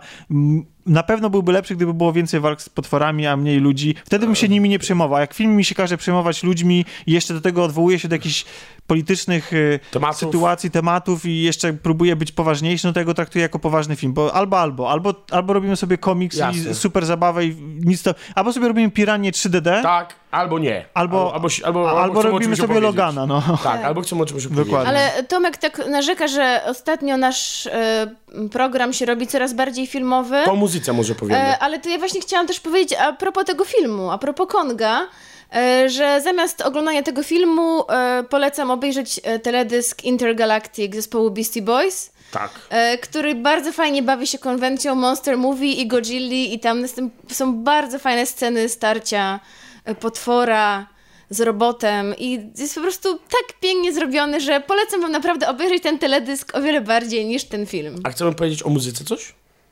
Bo No. ja mogę. Tak. To Bo ja wczoraj byłem na Tak. koncercie, zes- koncercie zespołu Anthrax. Nie, Stan, byłeś przedwczoraj.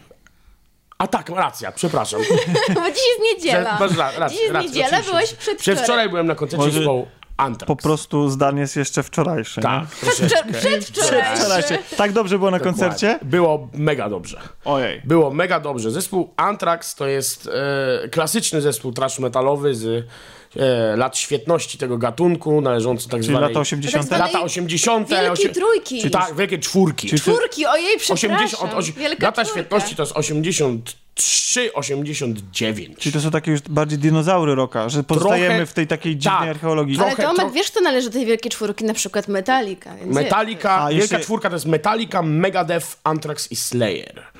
Były takie koncerty na Bemowie nie tak dawno temu i Anthrax zdecydował się przyjść na koncert, przyjechać na koncert klubowy, co ja byłem w ogóle pod wrażeniem, że tego typu zespół gra koncerty klubowe i zagrać swoją najbardziej popularną płytę z 1986 roku Among the Living w całości. Aha, czyli to był koncert, e, oni grali tylko i wyłącznie Nie, tę płytę? nie.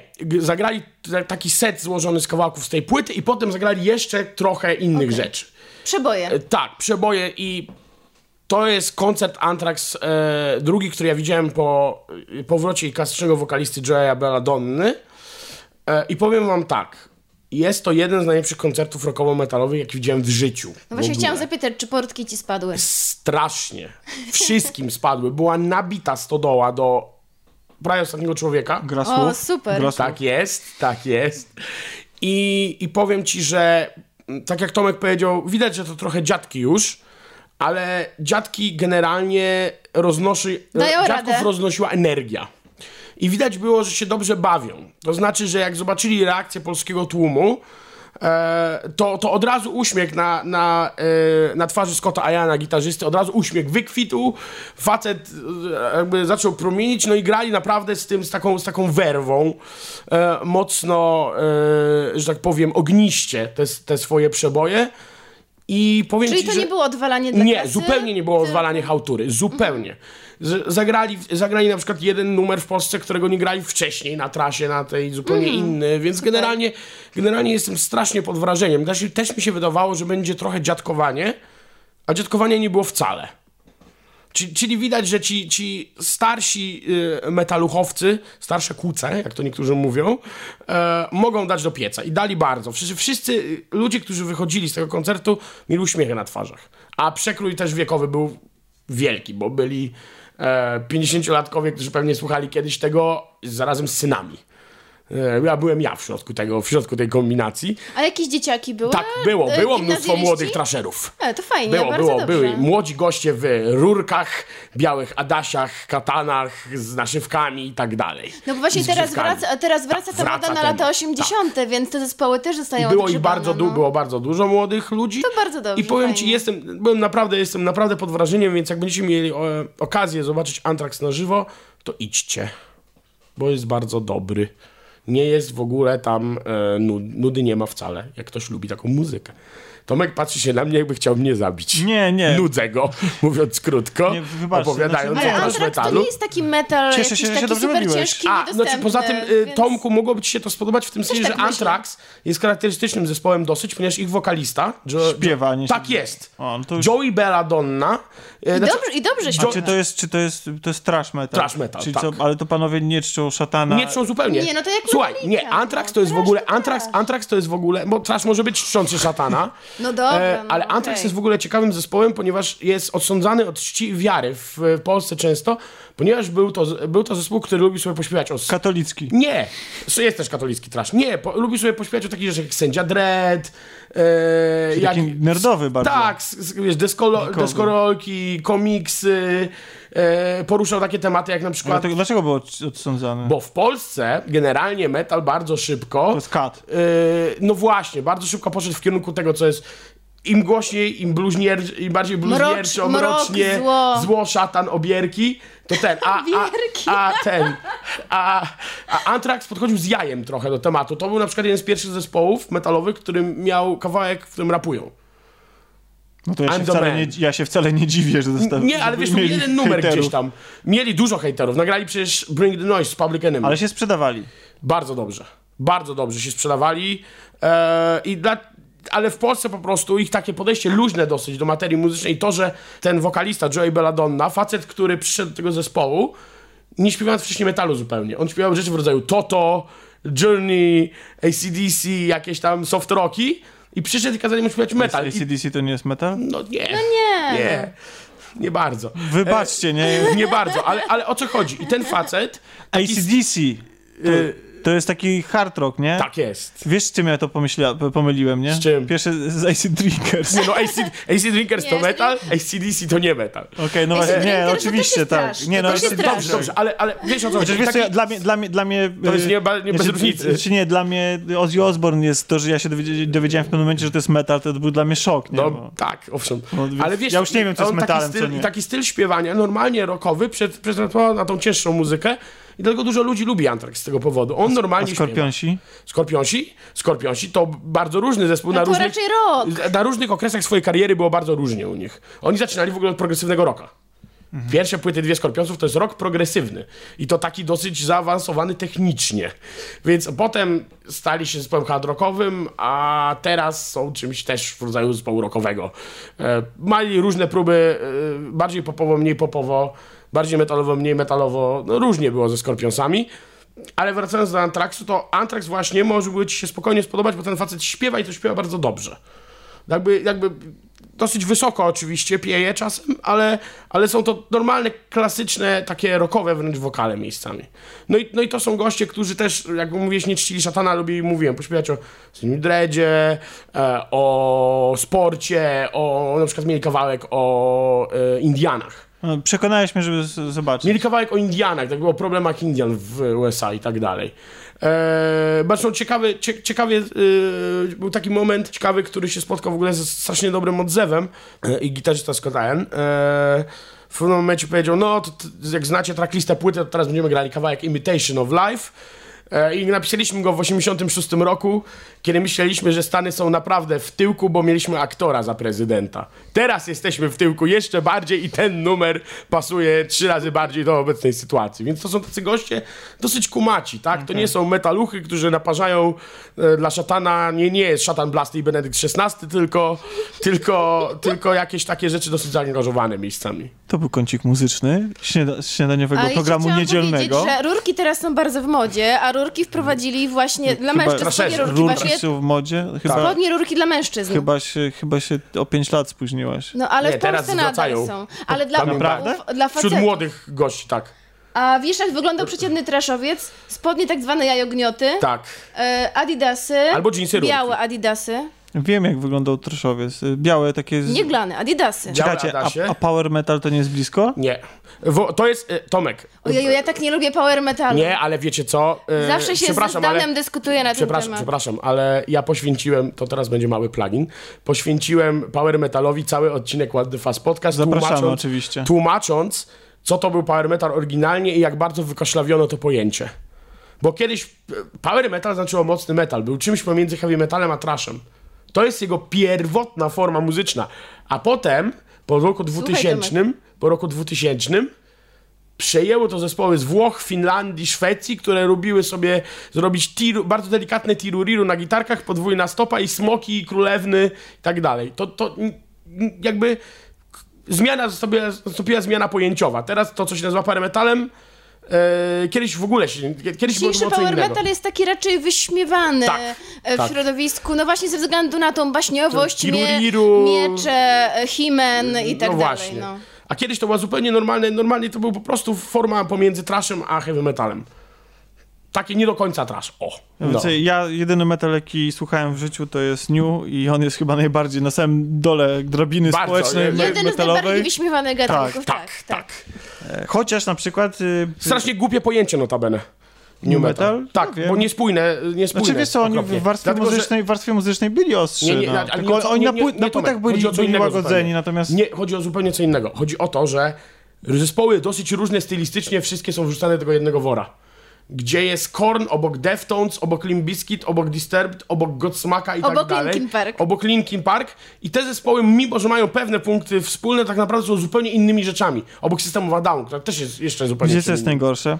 Najgorsze w rozmowie o muzyce jest to, że rozmawiamy sobie tutaj na kolaudacji prywatnie, no wszelakie rozmaite tematy i potrafimy się o polityczne rzeczy czy światopoglądowe spierać dniami. I wszystko jest okej, do momentu, aż dojdzie dyskusja na temat O muzyce. O muzyce. I ludzie się obrażają, O, wychodzą. tak, y, jest, jest trzaskanie drzwiami, jest wielkie obrażanie się, są gigantyczne emocje, które trzeba cenzurować. Nadal uważam, że nie powinniście słuchać placebo, by the way.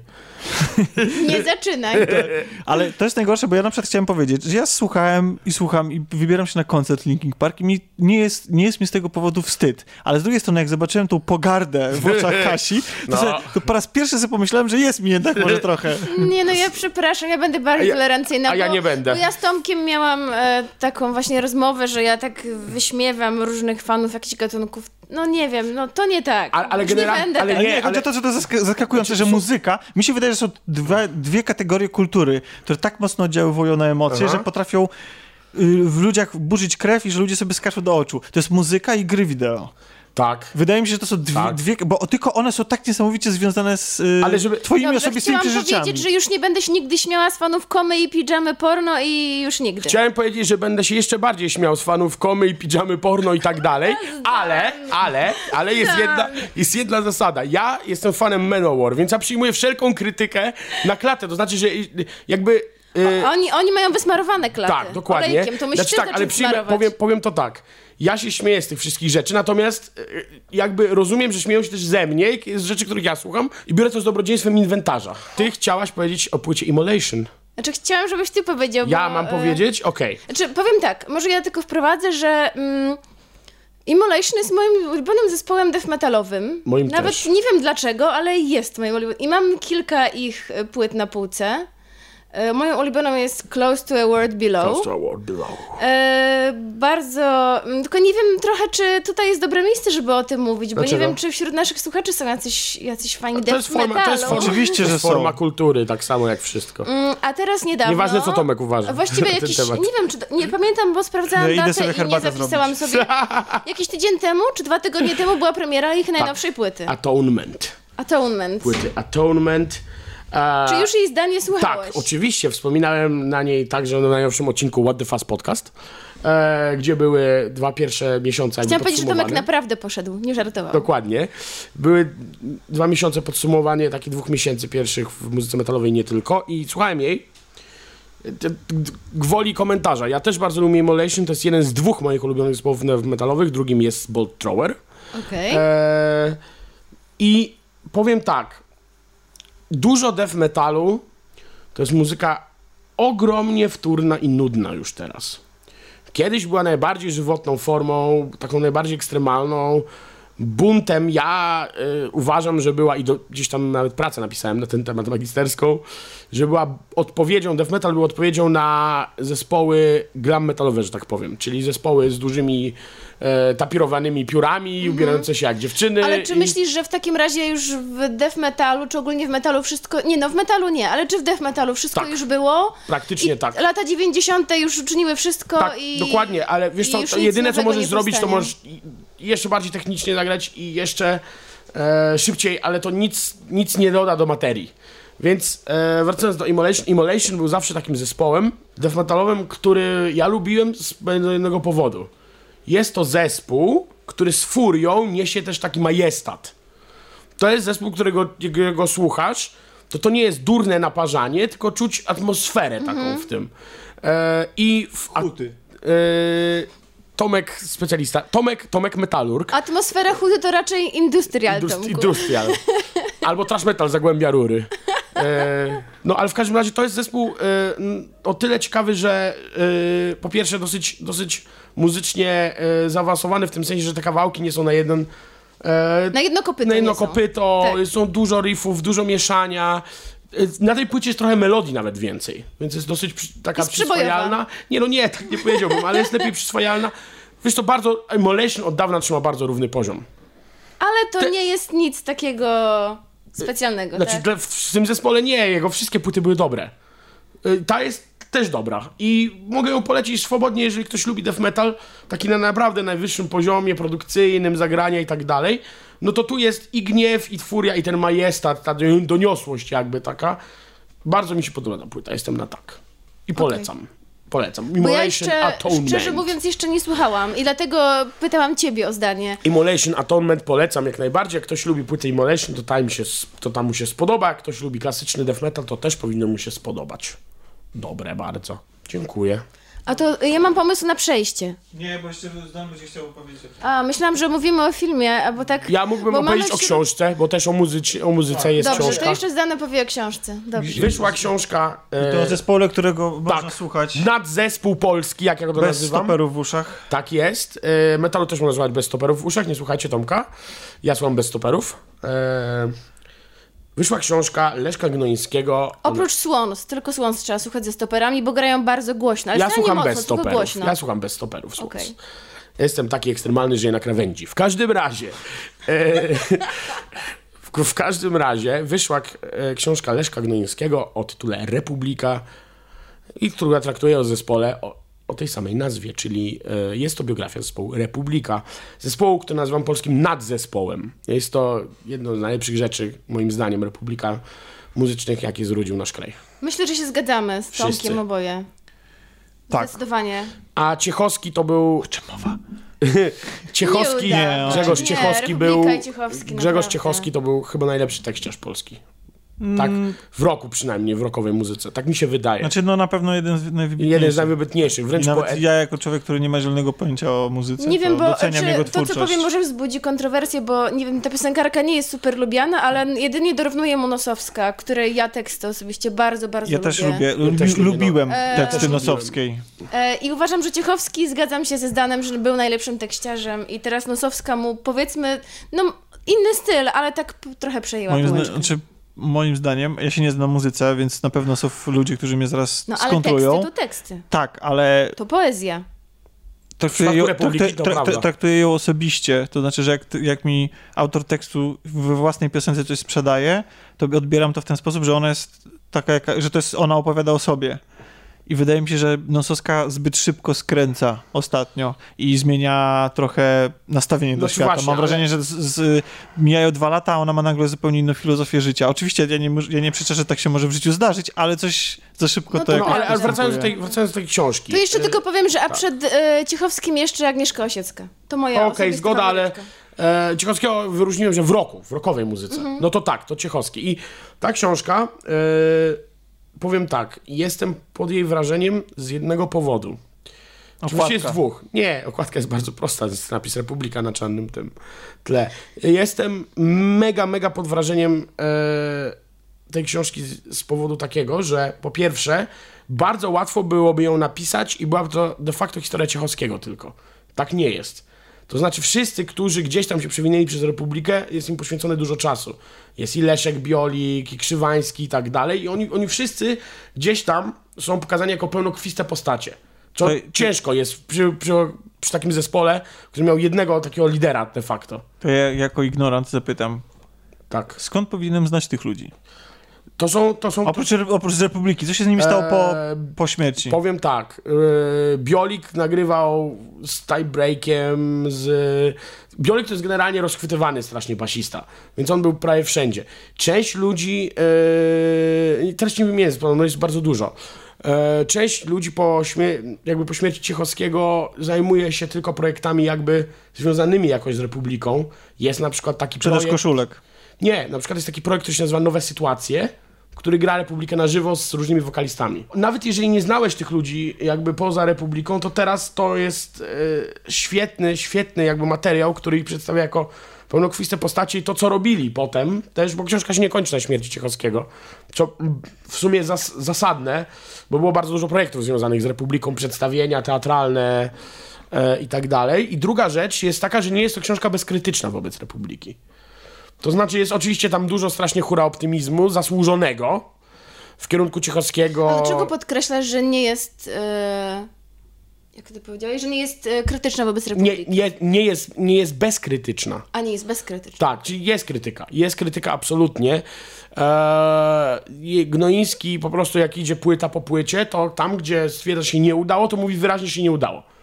E, Jak stwierdza, że e, Cichowski coś tam przedobrzył w jakiejś tam muzyce ilustracyjnej, to też to mówi bardzo jasno. E, a łatwo, ponownie, łatwo w przypadku takiego zespołu jak Republika była napisać książkę, która tylko chwali. A czy porusza też kwestie prywatne, czy tylko muzyczne? Tak, absolutnie.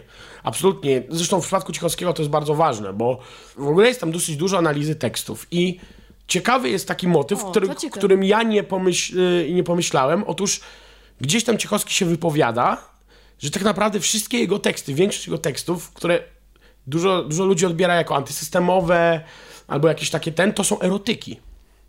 To są rzeczy pisane dla jego kobiet. Tak naprawdę, które mają po prostu formę, która pozwala na bardzo wiele interpretacji. I tamte kobiety Ciechowskiego się Nie, przewijają. nie, jest, był, nie był specjalnie oryginalny w tej inspiracji. Nie, nie był, absolutnie. Natomiast forma mi się podoba, dlatego że często, przynajmniej w polskiej muzyce, jak ktoś pisze te takie, wiesz, rzeczy miłosne, to one są bardzo jakby jednoznaczne. A w przypadku Cichowskiego było bardzo różnie. Będę brał cię. No właśnie. Na, Bo miłość jest jak pluszowy miś. na, dokładnie. Bo miłość to nie pluszowy miś, ani nie kwiaty. Wszystko na pół. Ojej, to zespół, którego ze Zdanem bardzo nie lubimy. Nie, to po prostu spalić, spalić, spalić, spalić. Razem Wszystko- z komą. Wszystko na pół było fajne. W każdym razie, wracając, i jest, jest tam ta analiza. Jest tam ta analiza Idę grać w Zeldę. I tam, tam ta analiza tekstów i generalnie mi się wydaje, że dużo osób, pomimo że zna Republikę, e, te wszystkie hity oczywiście krążą, bo to, to są ponadczasowe piosenki, to nie wie, nie wie e, o Ciechowskim może się mówi, ale się nie mówi o całej reszcie m, tego, jak to wyglądała promocja, jak duży to był zespół tak naprawdę w latach 80. E, i jak ważny dla, dla bardzo, bardzo, bardzo, bardzo, bardzo wielu różnych em, innych muzyków, którzy przyszli później. E, I to wszystko jest tam wyłożone. Oni Więc- nosili krawaty, nie? Tak jest. No i dlatego ich lubię. A, no tak, no tak. No, no. Zgapiłeś od nich ten. Nie, bo oni mieli, chyba, Imidż. oni, oni- mieli chyba w, były w Pasy, paski. tak, no, tak mieli w pasy. Ja nie, ja wolę gładkie, jednokolorowe. Ale krawaty czy co? Nieważne. E, Nawet, nawet nie chcę powiedzieć, z czym ci się to skojarzyło. Nie? no wiesz. E, Dobrze. Porozmawiamy po nagraniu. Tak. E, w każdym razie polecam strasznie tą książkę. Znaczy, Gdoński odrobił robotę i generalnie to jest dokładne, bardzo ciekawe pod względem takim, wiesz, analizy tekstowej. E, I to jest po prostu dobrze napisana historia. Jednego z najważniejszych zespołów muzycznych polskich. Fajne zdjęcia? E, Są fajne zdjęcia, tak. Nie jest ich strasznie dużo, niestety chciałbym, żeby było więcej, ale zdjęcia są takie wygrzebane z archiwów i ciekawe. Gdzieś jakichś wyjazdów zagranicznych, nagrań, prywatne i tak dalej, i tak dalej, i tak dalej. I, i wracając, Kasiu, jeszcze, bo nie skończyłem, e, jest dużo życia prywatnego tych ludzi. Przede wszystkim Ciechowskiego. Są opisane jego perturbacje związkowe, tam różne rzeczy. Nie będę tam, teraz robił spoilerów, że tak powiem. E, ale no, jeżeli ktoś chce się dowiedzieć tej strony też muzyków, to tam jest tego pełno. Polecam bardzo. Leszek Gnoński Republika. Przeczytam. Mia- miałem- Bardzo mi się podobała książka Tymona Tymańskiego i tak brzmi E, ta wywiad rzeka? Tak. Bardzo ciekawy brzmi był. mi to tak trochę... Tymon to jest trochę nadęty człowiek, e, co w tej książce było widać, jaki on jest wspaniały i tak dalej, tak uważa. E, tu nie ma takiego, takiego że wszystko super. miał, to była jedna piosenka jego o, o szatanie, która mi się podobała. A to kury. Kury. Kury. No, no tak, ale on tam grał. No tak, jest, zakładał ten zespół wręcz. I film Wesele też tam była. No nie, no Tak, no, film, film Wesele ma jedną z moich e, ulubionych piosenek. E, Biały miś. e, nie Biały Miś. Nie Biały, Biały miś też, ale też jest. Biały miś w jego wykonaniu jest super. Jest doskonały, Wspaniały. ale jest tam jest tam piosenka, której nie pamiętam teraz, natomiast wygląda to tak, że śpiewa do dziewczyny jeżeli mnie rzucisz zła dziewczyno, zabije mnie siarczyste wino. Ach, no więc, tak, tak. więc absolutnie po prostu jest to najpiękniejsze wyznanie miłosne. je, tak mi źle. Dokładnie. jeżeli odejdziesz z tym e, palantem, e, walnę w drzewo mym trabantem. Mym trabantem, Więc tak. absolutnie piękne. Widziałam cię z innym chłopcem. Widziałem cię z innym chłopcem, tak jest. Widziałam cię Po jednej z nutce. innym chłopcem. I proszę, i wykonanie, proszę. Tak, ze sportowcem z AWF-u, o nie! O nie. Tak mi źle. No, Dokładnie tak. Bardzo lubię tę piosenkę, Jest uwielbiam świetna, ją. to uwielbiam. Zdanie wystąpiłeś w teledysku. tak wystąpiłem. Można w go znaleźć na. YouTubie, a- Można. a śpiewałeś Jest też w jakimś zespole? E, śpiewałem w kilku zespołach. Bo chyba, każ, chyba każdy, Nie, na pewno, nie dziwi mnie to chyba każdy, na każdym, na jakimś etapie swojego życia Śpiewałem- pragnie założyć Wiesz zespół. co, ja założyłem ileś tam zespołów. Nikt, nikt, żaden nic specjalnego nie osiągnął. E, Przepraszam, dzisiejszy odcinek nazwiemy Kolaudacja Show z Dan Edition. Tak, tak. żaden nic niczego nie osiągnął, natomiast e, teraz jedyne co śpiewam to... Czyli Black Edition. Tak, dokładnie. Jack Black Edition. E, coś chciałem powiedzieć. E, teraz jedyne, co wokalnie się udzielam, to karaoke. Czasami. Musimy kiedyś iść zresztą, bo chciałbym zobaczyć, jak Tomek śpiewa do mikrofonu. Ojej, je, nie chcesz tego. Ja, są ludzie, są ludzie, którzy tutaj Którzy też... słyszeli, jak śpiewasz? Nie, są ludzie, którzy są w y, posiadaniu nagrań Aha. ze mną, jak śpiewam O Boże. piosenkę Ivana Sens. O, którą? Bring Me to Life? Nie mam zielonego pojęcia, Okej. ale jaka to była? To była taka chyba ich najbardziej Bring znana. Me to Life. Bring me to life. Bring Me to Life. Ojej. O, o, I do nie tego- dała rady, no to ale nie. szacun. nie, twardo. I, jeszcze, I ja bym nie chciał, żeby to, żeby to wyszło na światło dzienne, żeby to ujrzało światło dzienne to, to nagranie. E, Chociaż podobno całkiem nieźle się tam sprawdza. To taki new metal był, nie? Tak. I to widać, że to jest moja muzyka, bo całkiem dobro choro, się. Dob, dobrze się Rozumiem. gibię do tego, ale Ale, ale co do teledysku, to jest teledysk, w którym wystąpiłem. No, moja fizys zaszczyciła jeden z teledysków zespołu. nie, nie, nie, Zdan. Co? Ja widziałem ten teledysk. Tam wcale o twój fizys nie chodzi. Nie, chodzi o mój, chodzi o O, o, o twoją y, muskulaturę. Tak, o moją muskulaturę lub jej brak. E, Jest to, jak ktoś chce naprawdę to znaleźć, to ja mogę powiedzieć, że jest to kawałek wakacyjny zespołu Nocny Kochanek. E, Zresztą bardzo możliwe, że jak ktoś bardzo będzie chciał to zobaczyć w wersji totalnie komediowej, wyjdzie DVD z Woodstock 2016, gdzie wystąpiłem razem z zespołem na scenie, wykonując tą kawałek. byłeś elementem artystycznym? Tak, byłem elementem, który się gibał Jaki w... performance. Tak, dokładnie, gibał w lewo i w prawo. Bez koszulki. Tak jest, miałem mieć koszulkę, ale tłum, który Nie. był na małej scenie, od razu y, wrzasnął do mnie, zdejmij koszulkę, więc musiałem to uczynić, jest to sfilmowane. Ale chciałam też powiedzieć, że bardzo e, daleko w tematy muzyczne poszliśmy, a mieliśmy jeszcze powiedzieć o jednym filmie. Ale- Ja, ja jeszcze, jeszcze mało tego, Kasiu. Jeszcze? Jeszcze mieliśmy powiedzieć o jednej książce, bo ja obiecałem. Znaczy Jeszcze obiecałem, zapowiedziałem. książce. Tak. Ja już o niej zdradzę, że już o niej opowiadałem na kolaudacji, ale została wyleciała, bo, A cóż to za książka? bo nie chciało mi się za bardzo o niej opowiadać i nie podobało mi się to, co wtedy powiedziałem o niej i po prostu było Tomek takie... dokonał autocenzury. Autocenzory, tak, wyciąłem to i ja się zastanawiam, czy teraz, czy mi się chce o niej opowiadać. To jest książka Bondy, trzecia część e, kwadrologii. To ja, I'm out, bo ja nie lubię tej autorki, więc... A dlaczego jej nie lubisz? E, stylistycznie bardzo mi nie odpowiada. Moim zdaniem to nie jest A warsztat... co czytałeś?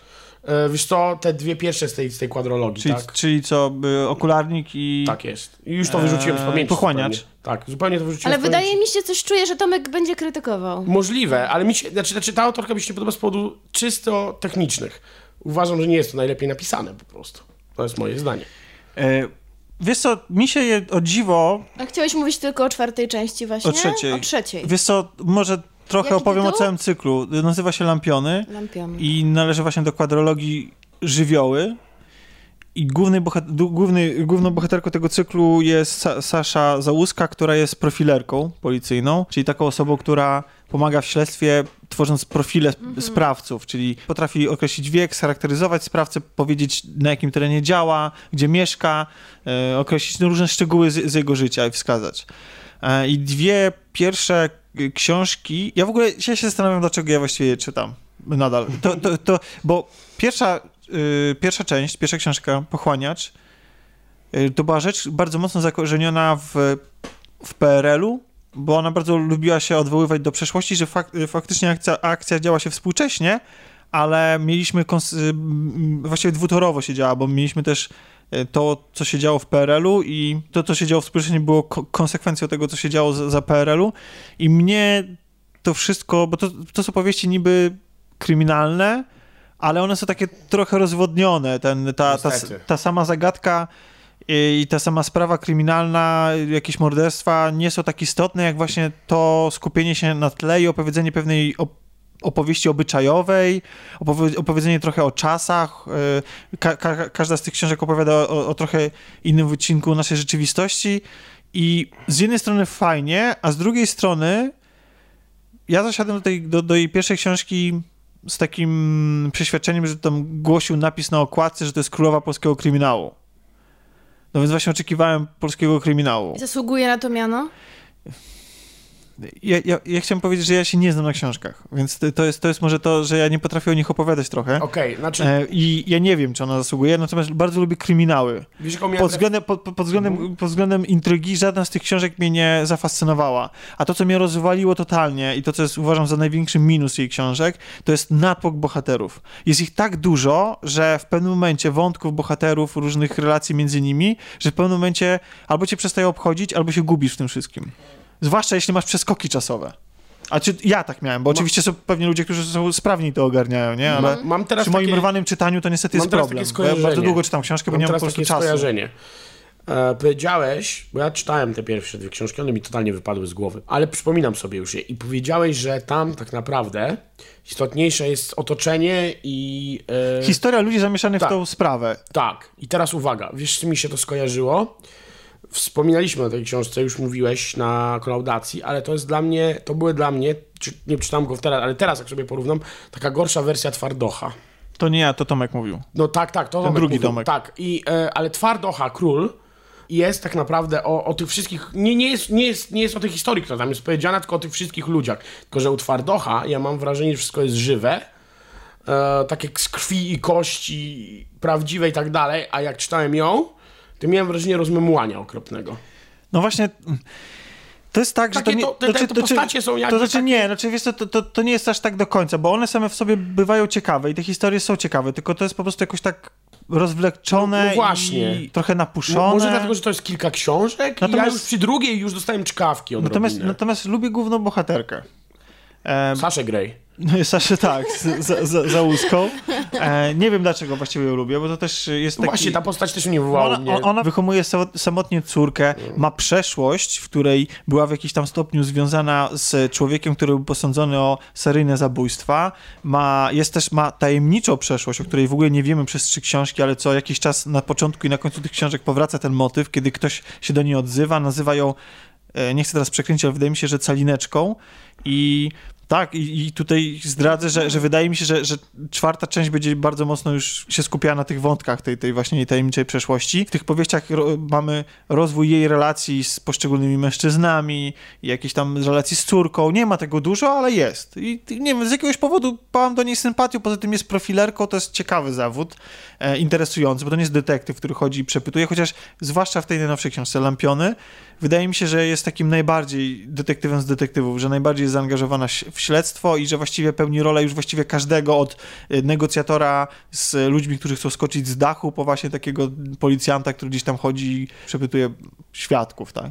I to daje szereg możliwości. Ja nie wiem, jak prawdziwi profilerzy działają. Podejrzewam, że jest tutaj troszeczkę nakłamane, chociaż autorka zawsze stara się niby trzymać swoich jakichś tam realiów i, i bardzo dużo sprzedaje jakichś informacji, które ma, mogą świadczyć, bo ona w ogóle jest autorką reportaży, więc może to świadczyć o tym, że się bardzo przygotowuje do swoich książek.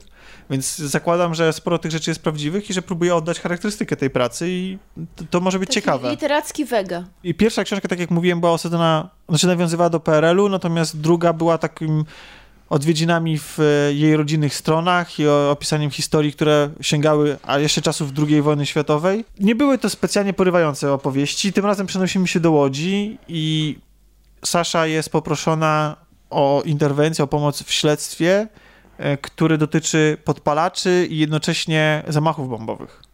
Bo okazuje się, że e, Łódź słynie podobno, z, tak przynajmniej wynika z tej książki, słynie z mnogości podpaleń i różnych, e, różnych tego typu historii związanych z ogniem, a do tego dochodzi jeszcze taki tygiel kulturowy, na który nie wiem, czy Łódź próbuje się kreować, czy faktycznie tak to tam wygląda, że mieszają się ze sobą wiele kultur, między innymi kultura islamu.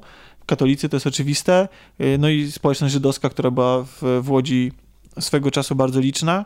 E, I to wszystko się tam miesza i tworzy taki nowy, właśnie współczesny taki ty, tygiel kulturowy i to do, do tego tygla mamy wrzucone, mamy wrzucone właśnie wątek podpaleń, ale też mamy wątek ataków, które mogą wyglądać na ataki terrorystyczne. Mamy wątek, który wydaje się trochę bardziej pasujący do powieści typu political fiction, taki bardziej no, o większym rozmachu.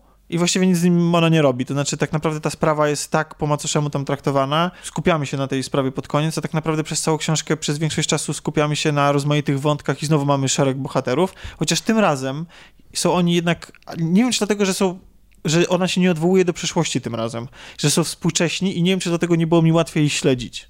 I dlatego i przeżywać bardziej te, te, te ich... Ale co, czy mm, jednak to trochę taki zmarnowany potencjał? Bo mówisz, że to był znaczy, motyw ja właśnie... na taki ciekawy wątek, ale to się trochę tak rozmyło. Mam wrażenie, że głównym bohaterem i głównym celem napisania tej książki to jest próba opowieści o współczesnej Łodzi. I to jest tak, że Bonda trochę czerpie ze złego, bo to, to nie, nie, trudno o takie porównanie, bo tutaj tak samo mamy środowiska jakichś żulików, meneli, drobnych przestępców, jakichś kanciarzy, naciągaczy, ale mamy też, no widzimy też policję. Jesteśmy świadkami, właśnie widzimy tutaj społeczność islamską troszeczkę pokazaną, tylko to wszystko jest, mam wrażenie, że z jednej strony ci bohaterowie są faktycznie coś tacy najbardziej ujmujący z całego cyklu, a z drugiej strony tego jest albo za dużo, albo za mało, to znaczy, że za mało czasu im poświęcamy, tak mi się wydaje, że, że, że to jest takie, że mam, znowu mam wrażenie, że opowiadam o tej książce i nawet nie wiem, czy, to, czy znowu tego nie wywalę, bo mam znowu wrażenie, jakbym, jakbym nie miał pasji w tej opowieści, bo ja, ciężko mi to znaleźć po prostu, czytając tą no, książkę. ale to na siłę nie znajdziesz, po no prostu właśnie. może ta książka taka jest. Drugi raz się próbuję z tym zmierzyć powiedzieć. i może tak. jest to po prostu książka, która jest miałka. I która nie wywoła w tobie pasji. pasji. No nie wywołała we mnie pasji. To, to jest, y, mimo tego, że najprzyjemniej mi się czytało z nią z całej trylogii, bo mówię, była najprzystępniejsza właśnie przez to, że nie było tych skoków czasowych. Ja zresztą uważam, że to jest, ja lubię te historie, które się dzieją tu i teraz, gdzie motywy wynikają z obecnych, obecnego stanu rzeczy. Że nie, że sięgamy z, z kolei A do przyszłości. A kryminały bo... lubią grzebać w przyszłości. O. Ale nie tylko polskie. Że coś, tam się, że coś tam się kiedyś wydarzyło przed laty i ktoś tam coś tam nie zawsze zbrodnia z tego wynika i to, to rodzi taką pokusę skonstruowania intrygi na takiej podstawie, że my czegoś nie wiemy.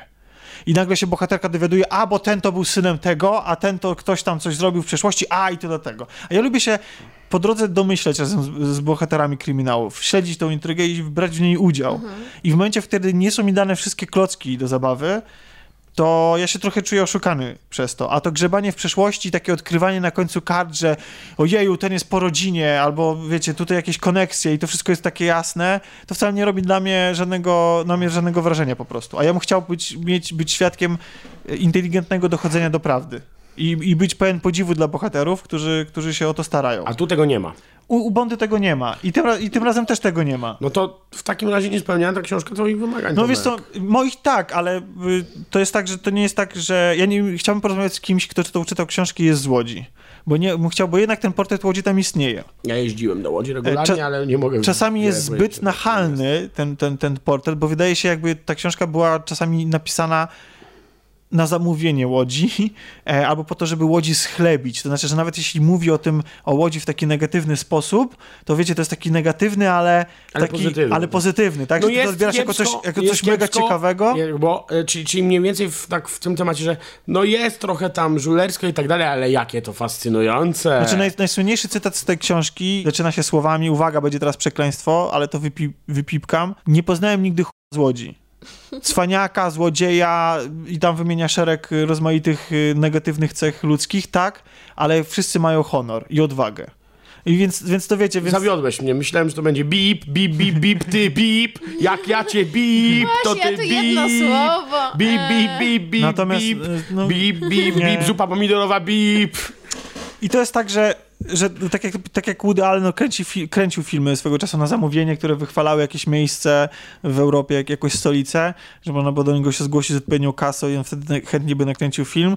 Tak, y, tak samo tutaj wydaje mi się, ja nie mówię, że tak było, ale wydaje mi się, że na przykład są wrzucone komentarze typu jaka w usta zwykłych obywateli, że przecież my mamy najlepszą komunikację miejską, tramwajową, nie? Wiesz, więc to są tego typu albo w Łodzi coś tam, albo w Łodzi coś tam. I z jednej strony okej, okay, fajnie, ja nie twierdzę, że, że Łódź tego nie ma. Chętnie bym się dowiedział, czy tak jest naprawdę. Może jakiś nasz słuchacz pochodzi z Łodzi i mógłby się wypowiedzieć tak. na przykład. Ja chętnie bym się dowiedział, jak Łódź współcześnie wygląda, bo ona tam to czas powtarza taką frazę, że bo mi się tylko przypomina że z Łodzi się nie da wyjechać. Cezary Pazura. E, tak, Łódź, tak. E, tak, który wychodzi, wysiada z pociągu na dworcu w Łodzi i to jest taki Łódź, cytat kur...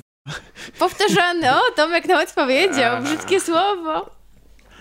Czy wiecie e, co? To jest taki cytat bardzo e, powtarzany. Widać, że nie często. słuchałaś poprzedniego odcinka. E, nie, no jeszcze nie słuchałam. Zaczyna się, zaczyna się od tego brzydkiego jeszcze słowa. Nie, jeszcze nie. Ale właśnie chciałam powiedzieć, że i taka trochę jest opinia o Łodzi, właśnie tak jak cytat z tego filmu. Ale z tego, co mówisz, że ta książka to tak naprawdę jakieś łódzka wersja złego? Próbuje taką być. Nie, to nie jest tak, że w całości taka jest, bo jednak mamy tą Saszę i trochę się przy niej autorka do niej przykleja i troszeczkę ją śledzimy, mhm. ale Przepraszam, po prostu nie, nie jestem w stanie, no, naprawdę, mam, mam, mam wrażenie, jest to że... książka miałka najwidoczniej, dla, przynajmniej Nie, nie zrobiła na mnie takiego wrażenia. Końcówka mi się podoba, bo jest wstępem do następnej powieści i czekam na to, dlatego że, tak jak powiedziałem, z jakiegoś powodu się do tej bohaterki przywiązałem i mam nadzieję, że ta historia, która okay. się kryje za jej, okay. w jej przyszłości, będzie na tyle wciągająca, że mi wynagrodzi poprzednie tomy. A tu, a tu Zong rozszerzymy jeszcze cztery tomy. No nie wiem, zobaczymy. No. no być może, ale tak jak mówię, ja się na książkach na literaturze nie znam, być może mm, źle oceniam tą książkę, ona jest tak naprawdę... Możliwe. Ja się nie lubię kryminały, więc jakby e, to też mówi... Tak, tak. Także książka nie, wywoła, nie, książka nie wywołała u mnie specjalnie emocji, w przeciwieństwie do filmu, na którym byliśmy z Kasią. Filmu, co do którego opinie są bardzo podzielone, bo to nieprawda, że ma tylko I negatywne recenzje. Jest to film? E, to znaczy, żeby nie było, to jest film Transpotting, nie, przepraszam, T2. Train, train Spotting. Nie, nie, T2, Train Spotting. Oj. Przepraszam, bo, bo Kasia uczy angielskiego. Naprawdę nie będziemy się mierzyć na angielski teraz? Tak? No właśnie, o, tak? O tak, bo tutaj mam dwóch tłumaczy z angielskiego, więc nie, jeden nauczyciel, jeden nauczyciel, jeden tłumacz. To jest tak, zupełnie inna okay. fucha. Dobra, dobrze, dwóch ludzi związanych z językiem angielskim, tak. a ja biedny człowiek jedynie na studiach i korepetycje w podstawówce. I gry oczywiście. No i to I filmy, ostatnie pomogło, i filmy. I filmy, tak. I... Więc będę mówił Tomb Raider, a nie Tomb Raider. będę mówił Tomb Raider. Słuchaj, to tak jak, jak jest taki zespół, niektórzy, że większość Polaków, którzy doskonale znają angielski, mówi tak kreator, a nie creator. I mówią Iron Maiden. Iron Maiden. On mówi się Iron. Iron. Naprawdę? Tak. Mówią Iron Maiden. On mówi się tak. Iron. To R e, jest to takie... Mogę anegdotkę trochę muzyczną? Oczywiście. Czytałam kiedyś na koncercie Metaliki w Polsce. Podobno ulubioną, e, ulubionym utworem fanów Metaliki e, e, polskich był utwór, który powinno się jego nazwę czytać Orion. Czyli, Orion. E, czyli na angielski trzy sylaby. Tak, I e, Hetfield podobno pyta, co chcecie usłyszeć, a ludzie krzyczą Orion, Orion. No i podobno niestety się nie dogadali, ponieważ dwie sylaby Orion i trzy Orion, Orion. to jednak to zupełnie co innego i, i nie zagrali nigdy tego kawałka na żywo, a m, mm, polscy fani bardzo, bardzo o tym chcieli i marzyli. Więc czasami to ma znaczenie. ma znaczenie. Więc czasami to ma znaczenie z anegdotek lingwistycznych znam tylko powód wycofania z Polski papierosów guluazy. Nie wiem, jak one się faktycznie wymawiało. Dlatego, a, dlatego, że ludzi, dlatego, że mimo nawet przeprowadzenia kampanii marketingowej, która tłumaczyła, jak wymawiać poszczególne sylaby, ludzie się wstydzili te papierosy kupować w kiosku. Z anegdotek lingwistycznych w Wielkiej Brytanii, e, od każdy, kto zna angielski, będzie śmiał, jest nazwa deseru, który e, który Brytole nawet nie wymawiają, tylko mają na to różne slangowe. Ten deser nazywa się Spotted Dick. E, generalnie to jest po prostu pudding, natomiast e, sprawdźcie sobie, co znaczy słowo dick. Nie wiem, czy pamiętacie, że jakieś 15-20 e, lat temu było w książce, były w Polsce takie soki Dick Black, które właśnie tak, wycofano dokładnie tak, z tego samego powodu. Chodzi. Dick Black, no to co? Ale to, co, to, to powinny być lubiane generalnie. A to jest zdrobnienie od imienia Richards, tak w no, ogóle. Tak. tak. Tak, Filip, Tak. Filip K. Dick. Filip K. Dick. To jest z kolei nazwisko. E, dokładnie, ale to dlatego wszyscy, e, dlatego e, mówi się Dick Tracy, a on jest Richard Tracy. Rich- Chociaż w jego przypadku on jest też detektywem, a mówi się Private Dick. Ale to jest bardzo, bardzo dobry wstęp, ten lingwistyczny do tego filmu, ponieważ pierwsze, co uderza, to jest coś, co widząc na ekranie aktora typu Iwan McGregor, którego... opo- Nie będę mówić, że Juan, ale dobra. Tak. Idę grać w Zeldę. Przepraszam, Zildę może.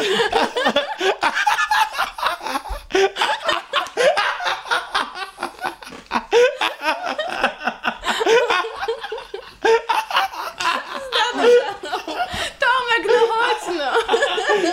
Opowiadaj, proszę. Chodź, chodź. Proszę bardzo, to Kasia czyta bohaterów. Nie, nie, nie. Nie, od tej pory Kasia Nie. czyta bohaterów. Proszę. Nie, nie. No więc Proszę, tak. mów. Już nic nie powiem. Evan McGregor. Już nic nie powiem. Dobrze, będziemy mówić o filmie. No proszę. Train spotting. Dwa. To może tu. Tu, nie Two. dwa. Dwa. Trainspotting 2. A wiecie w ogóle, co to znaczy? Trainspotting? No, No. Jest takie To hobby. takie hobby. tak. Numery na pociągach. Numery na pociągach, fotografowanie. To coś jak oglądanie samolotów, tylko że... Tak, Tak, dokładnie, tak. dokładnie tak. Zdan, oglądałeś pierwszy, pierwszą część? Tak. I jak ci się podoba? Jeden z moich ulubionych filmów. To jest taki film pokoleniowy? Moim zdaniem dla mojej generacji, owszem. Owszem, owszem, tak. E, ale co właśnie musimy mówić pokoleniowy? To znaczy, czy, czy on mówi o pokoleniu, czy, czy jest ważny dla pokolenia, o to Tak, chodzi? tak. To dla mojego, prawie wszyscy go widzieli, z mojego rocznika i No prawie chyba wszyscy... mamy mniej więcej to samo pokolenie, Tak, więc... tak jest. I prawie wszyscy uznają go za kultowy wręcz. A chciałeś, żeby wrócił? Nie. Dlaczego? Ja, bo ja jestem w ogóle, widzisz, ja generalnie jestem przeciwko wskrzeszaniu tego typu legend, bo na 90% się to źle kończy. Innym filmem kultowym, zupełnie innego typu, ale to będzie dobry przykład, jest dla mnie Ucieczka z Nowego Jorku z Kurtem Russelem. Potem zrobiono ucieczkę z Los Angeles. Była tragiczna. Generalnie próby powrotu do rzeczy... Święci z Bostonu jeszcze, pamiętam, dwójka była Nie było takiego filmu. Nie ma takiego filmu. Nie ma, nie ma, nie ma takiego filmu, tak jak nie ma takiego Jak- filmu jak Nieśmiertelny 2. A Też nie wiecie, że był American Psycho 2 z Nie, dziewczyną nie, nie, głównej... tak. A, Mila Kunis. Mila Tak, Kunis. to była, Mila Kunis. to była Mila A ten film był bardzo zły. Tak. That 70 Show. E, Ale- o właśnie, That dobrze. 70, ale, ale, ale o co No chodzi? O tylko, co że, chodzi? tylko, tylko to, co wymieniliście, oprócz y, tutaj Święci z Bostonu, to co ty zdan wymieniłeś, to były raczej sequele po prostu. Mhm. Ni, I bardziej niż powroty. Bo Trainspotting, be, przepraszam za mój angielski, ale będę y, mówił po Ale polsku. Tomek, ale dla mnie, Tomek, ale dla mnie to, to wszystko jest to samo, tak naprawdę. No. To jest odgrzewanie kotleta. Tak, ale są takie utwory w historii, które na tym powrocie y, bazują i o tym powrocie opowi- opowiadają. Na przykład jest taka seria mm, Przed zachodem słońca, Przed wschodem słońca. E, Przed północą. tak, to jest seria opowiadająca o ludziach, którzy się spotykają jak mają 20, 30, 40 Okej. lat i z tej perspektywy patrzymy na ich życie. Okej. Jest film, który się nazywa Boyhood, e, który opowiada, który był kręcony z, film. z tymi aktorami e, w tym wieku, w którym oni, oni byli i to jest cały proces dorastania chłopca pokazany. Od małego Widziałem do... Tak, film. świetny Bardzo film w mi się ogóle. Bardzo mi się I podobał. naprawdę jego kręcenie trwało Ba- kilkanaście tak, lat. tak, dokładnie, właśnie Bardzo tak, dobry tak. film, bardzo. I, I to są filmy, które wydaje mi się, że te powroty i ten e, upływ czasu bardzo dobrze rozgrywają. I Tak trochę o dorastaniu. tak, o, tym, o, o zmierzeniu się. Znaczy, o, Bildungsroman. tak, poza tym my, naprawdę. jako, my, jako, my jako ludzie, którzy oglądaliśmy te części dokładnie tyle tam lat temu i teraz Mhm. widzimy jak tych wszystkich aktorów po, postarza, postarzałych, tak jak i my sami dorośliśmy, to też mamy okazję do tego powrócić, też jest zmierzenie się z własnym życiem, z własnymi planami życiowymi, jakie mieliśmy, z wyobrażeniem na temat świata, no bo jakie można mieć plany w 96 roku, jak mieliśmy, ja byłem, 10, ja byłem w szóstej klasie 10, podstawówki, no, 10 no. Więc mm, i Trainspotting to jest film, który znaczy jest, jest opowieścią o powrocie, Ale on nie próbuje być tym samym, czym był, tylko jakby właśnie... Tylko jest tym samym, czym był właściwie. E, Znaczy, bo on, on, on, Ale on chce pokazać, co się stało z tymi bohaterami i jaki e, to miało wpływ na ich życie. I bardzo ciekawy jest ten, e, dla mnie, ten zabieg. E, znaczy, że główny bohater powraca do miasta swojego, swojej młodości. On wyjechał przez te wszystkie lata, teoretycznie, No bo kiedy wiemy, my co go się nie stało w pierwszej części, tak. e, to on, jego tam nie było. W Amsterdamie związku z- mieszkał. W Amsterdamie mieszka, w związku z tym bohaterowie, e, kiedy się Swoją, spotykają, swoją drogą, jak zaczynają na byłego wracać narkomana, do... który próbuje uciec od Właśnie, nałogu, to jest bardzo ciekawa wyjechać do destynacja. Amsterdamu. Myślę, że to mogło być ironiczne. E, Ale chodzi mi o to, że e, w- i to daje takie fajne pole do tego, żeby wrócić bezpośrednio do tego, co było w jedynce, bo bohaterowie się spotykają po raz pierwszy po, latach 25 latach. dopi- i oni jakby... Po 20 latach, przepraszam, bo to w Tak, po 96 20 roku. latach tak. wracają, widzą się znowu e, i to jest e, fajny motyw do tego, żeby zaczęli o tym wspominać. Tak, i w ogóle film o tym traktuje. To znaczy, film nie tylko jest po prostu powrotem dla nas widzów do tych starych y, bohaterów, ale też jest sam w sobie, jest taką metaopowieścią o powrocie, o nostalgii, o tym, o dojrzewaniu, o, o, o starzeniu się, o pewnym jakimś takim przemijaniu przede wszystkim i o zderzeniu się, y, bo ten spo- Dorosłym bo, życiem. Tak, bo, bo ten film, dlatego właśnie zapytałem Zdany o to, w, w jaki sposób on go e, pojmuje, bo ten film to nie tylko po prostu film, to było też pewnie wydarzenie dla naszego pokolenia. Tak, nie tylko naszego pokolenia, też mm, 30 i też 40 bardziej nawet latków, tak mi się wydaje. Tak, obe, tak, tak, tak, bo my byliśmy manif- mło- młodymi, no to jakby no, E, wiadomo, to był że... taki manifest pokoleniowy i wydaje mi się, że ten film, e, ta część druga dlatego jest tak krytykowana, ponieważ to jest film przeznaczony tylko i wyłącznie dla osób, dla których jedynka była tym manifestem pokoleniowym. Ja nie... Innym osobom ten film nie Znaczy- będzie się podobał, znaczy to- jedynka dla nich nie była ważna. znaczy, wiesz, to z tym manifestem pokoleniowym to jest trochę tak, że, no bo ja byłem w szóstej klasie, trudno, żeby ten film opowiadał o mnie. Poza tym on opowiada o angielskiej rzeczywistości, znaczy, o, przepraszam, o brytyjskiej Ale mogliśmy- rzeczywistości, mogłyśmy bo zobaczyć troszeczkę dzieje się w później. Szkocji. E, no tak, e, ale też, no wiesz, ja nigdy nie miałem takiego kontaktu z narkotykami. On jakby, to, to, to, ja go miałem w okolicach liceum z tym filmem kontakt, podobnie jak z innym filmem, który jest bardzo podobny moim zdaniem w wymowie, czyli Human Traffic. To jest, film, to jest film, który opowiada o nis, klasie niższej, klasie robotniczej w Biel- Wielkiej Brytanii, o, o pewnych jej problemach i ją portretuje, przy, przygląda się im, no i oczywiście przede wszystkim przygląda się środowisku nar- narkomanów, młodych ludzi, którzy próbują, wybierają zamiast, tak jak ten słynny slogan i cytat z filmu, wybie- wybierają zamiast życia, które pojmują właśnie w taki sposób e, jako ciąg kredytów, e, uzależnień od innych rzeczy i jakiegoś takiego e, wpędzania się w konsumpcjonizm i, i, i walki z codziennością, uciekają w narkotyki. I Czyli to był portret jakby narkomanów i próby walki z tym na- nałogiem, wychodzenia i tak dalej. I konsekwencji tego nałogu. Ale mam wrażenie, że I- to zostało tylko wiesz, pokazane tego- w taki sposób, że było to dla nas atrakcyjne. Tak. Tak, bo z jednej strony to był taki film, który ja określam takiego mianem filmu rock'n'rollowego. To jest coś, co się No obecnie bardzo rzadko kręci. E, To jest taki film, który jest konsekwencją postmodernizmu. Znaczy, to jest postmodernistyczny Tak, film, tak? tak. On zresztą w, w swojej formie był super ciekawy wtedy, że, że mieliśmy te, te abstrakcyjne sceny, mieliśmy fajną, współczesną, ówczesną muzykę, bardziej lub mniej już tu się nie będziemy spierać, a to coś, jakiś się kawałek komu podobał. No i przede wszystkim mieliśmy młodych, odjazdowych bohaterów, którzy nawet jeśli byli skrzyw, skrzywieni psychicznie albo po prostu postępowali źle, dokonywali złych wyborów, to, to nadal byli to ludzie, których historii się fajnie słucha i nawet jeśli zdarzają się im dramaty, to w jakiś sposób się przez samych siebie y, y, ściągnięte na nich samych, to i tak się im jakoś tam kibicuje, ich się po prostu lubi, te postacie stały się kultowe, nie? I mimo tego, że to jest tak daleki był ode mnie świat, to i tak ten film był ważny w jakimś tam stopniu dla nas, bo dorast- dorastaliśmy z nim. Znaczy, mnie też e, w tamtych czasach e, taka tematyka też trochę interesowała. Pamiętam, że Dzieci z Zoo dwor- czytałam, tak, tak, tak. Pamiętnik narkomanki. Tak, to był taki i, okres- I, i, Human Traffic właśnie, Transpotting Mhm. i, i e, Dzieci z dworca Zła, to, to tak, to jest taka trylogia narkomańska tamtego okresu. No a potem jeszcze się pojawił e, już kilka lat później Las Vegas Parano, który już w ogóle był abstrakcyjnym zwieńczeniem tego trendu. Tak, tak. Ale wracając do, do, do, do, do Trainspotting, e, z tego filmu mamy dwie gwiazdy, jedną wielkiego formatu, drugą troszeczkę mniejszego, e, czyli Iwana McGregora. E, Iwana McGregora, który, który jest, jest gwiazdą kina i, i nie można mu odmówić y, tego, że, że, że, że wysoko zaszedł tak, w tej hierarchii filmowej. Natomiast y, mamy też drugiego aktora, który gra um, Sick Boya i jest to pan, który obecnie gra W serialu? w serialu y, Sherlocka Holmesa, tego współczesnego amerykańskiego, czyli Johnny Lee Miller. Były zresztą mąż, y, pierwszy chyba zdaje się, mąż Moniki, y, tej, y, przepraszam, nie Moniki, tylko y, Angeliny Jolie. Jo, Jolie, Jolie. Teraz się przez was będę bał A, wymawiać. Tak, rzeczywiście. No, no. E, więc, bo on grał też główną rolę w filmie Hakerzy. Mhm, tak, i tam się poznali na planie Tak, hakerów. tak, tak, tak. Zapomniałam zupełnie o tym. To też jest film pokoleniowy, No, ale- mimo tego, że, że niewspółmiernie bardziej I kiczowaty. mimo tego, że śmieszny, Tak, śmieszny. Dzisiaj, dzisiaj zwłaszcza, wtedy ja się strasznie tym przejmowałem. W każdym razie wracając do, do Trainspotting, no więc to jest tak, że, że powrót do tego filmu, bo mimo tego, że jest on y, wzorowany na książce porno, która opowiada o dalszych losach bohaterów y, pierwszej części, który, Trainspotting, która, y, bo ten film też był nakręcony na podstawie powieści, to i tak był bardzo ryzykownym zadaniem tak naprawdę, bo nie tylko musisz się zmierzyć z...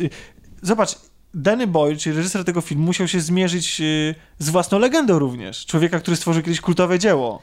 no Więc to i jest, on de tak, facto to jest bardzo e, ryzykowny... Tak naprawdę y, wypłynął tym filmem. Bardzo ryzykowna rzecz, tak. Bo wcześniej tak chyba tylko płytki grup, który nie był tak znany bardzo No tak- i Trainspottingiem Właśnie, wypłynął tak, głównie. tak. A dzisiaj ceniony twórca, chociażby Slamdog, Milioner z ulicy, ma wzloty, upadki, te filmy mogą się podobać bądź nie. Wszyscy pamiętamy Niebiańską plażę, bardzo No kontrowersyjny ale w film. Wielkiej Brytanii ma status gwiazdy. Tak. No, więc tego nie da się ukryć. Więc to jest też dla niego powrót. To jest powrót dla, dla, dla wszystkich. I tych gwiazd na plan, i nas do kina, i do tych starszych emocji. I to jest film, który wydaje mi się, że bierze właśnie za najważniejszy temat ten, ten motyw nostalgii i motyw konfrontacji dojrzałości, współ- tego jak się nam żyje z naszymi y, samymi sprzed lat. Tak, a poza tym ci, mm, ja odniosłam takie wrażenie, że ci bohaterowie to są osoby, które nie chcą dorosnąć. E, Tak. Oni muszą się z tym zmierzyć w tym momencie. Film przed nimi stawia takie wybory i postawia ich w takich sytuacjach, że oni muszą dorosnąć i, i nie chcą. To jest, wiesz co, to jest trochę tak, jak my poznajemy tych bohaterów, to mamy, e, to mamy taką sytuację, że oprócz e, bohatera granego przez McGregora, czyli Rentona, który wiadomo jak się skończyła jedynka, uciekł z, z pieniędzmi i wykiwał znajomych i dzięki temu mógł rozpocząć nowe życie, no więc jakieś tam życie rozpoczął, nie będziemy tutaj zdradzać, co z tego faktycznie wyszło.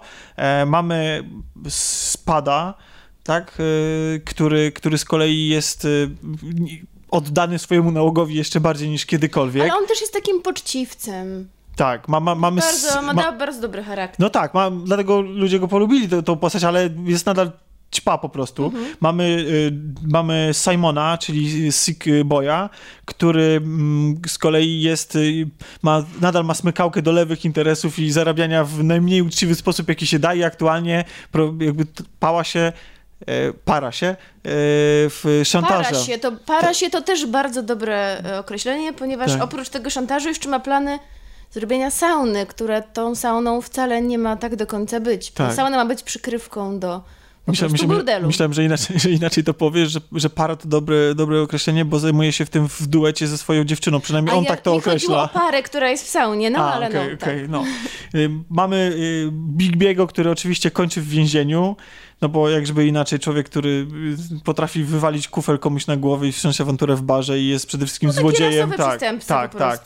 Na krótką chwilę widzimy Diane, czyli miłość naszego Rentona. Rentona, z, pierwszej, y, z, pierwszej, z pierwszej części. Ona tu występuje Bardzo dosłownie króciutko. bardzo krótko. Ma jedną scenę, znaczy dwie, ale no w jednej jest y, cokolwiek się Bo to dzieje. jest jedyna osoba, e, która dorosła.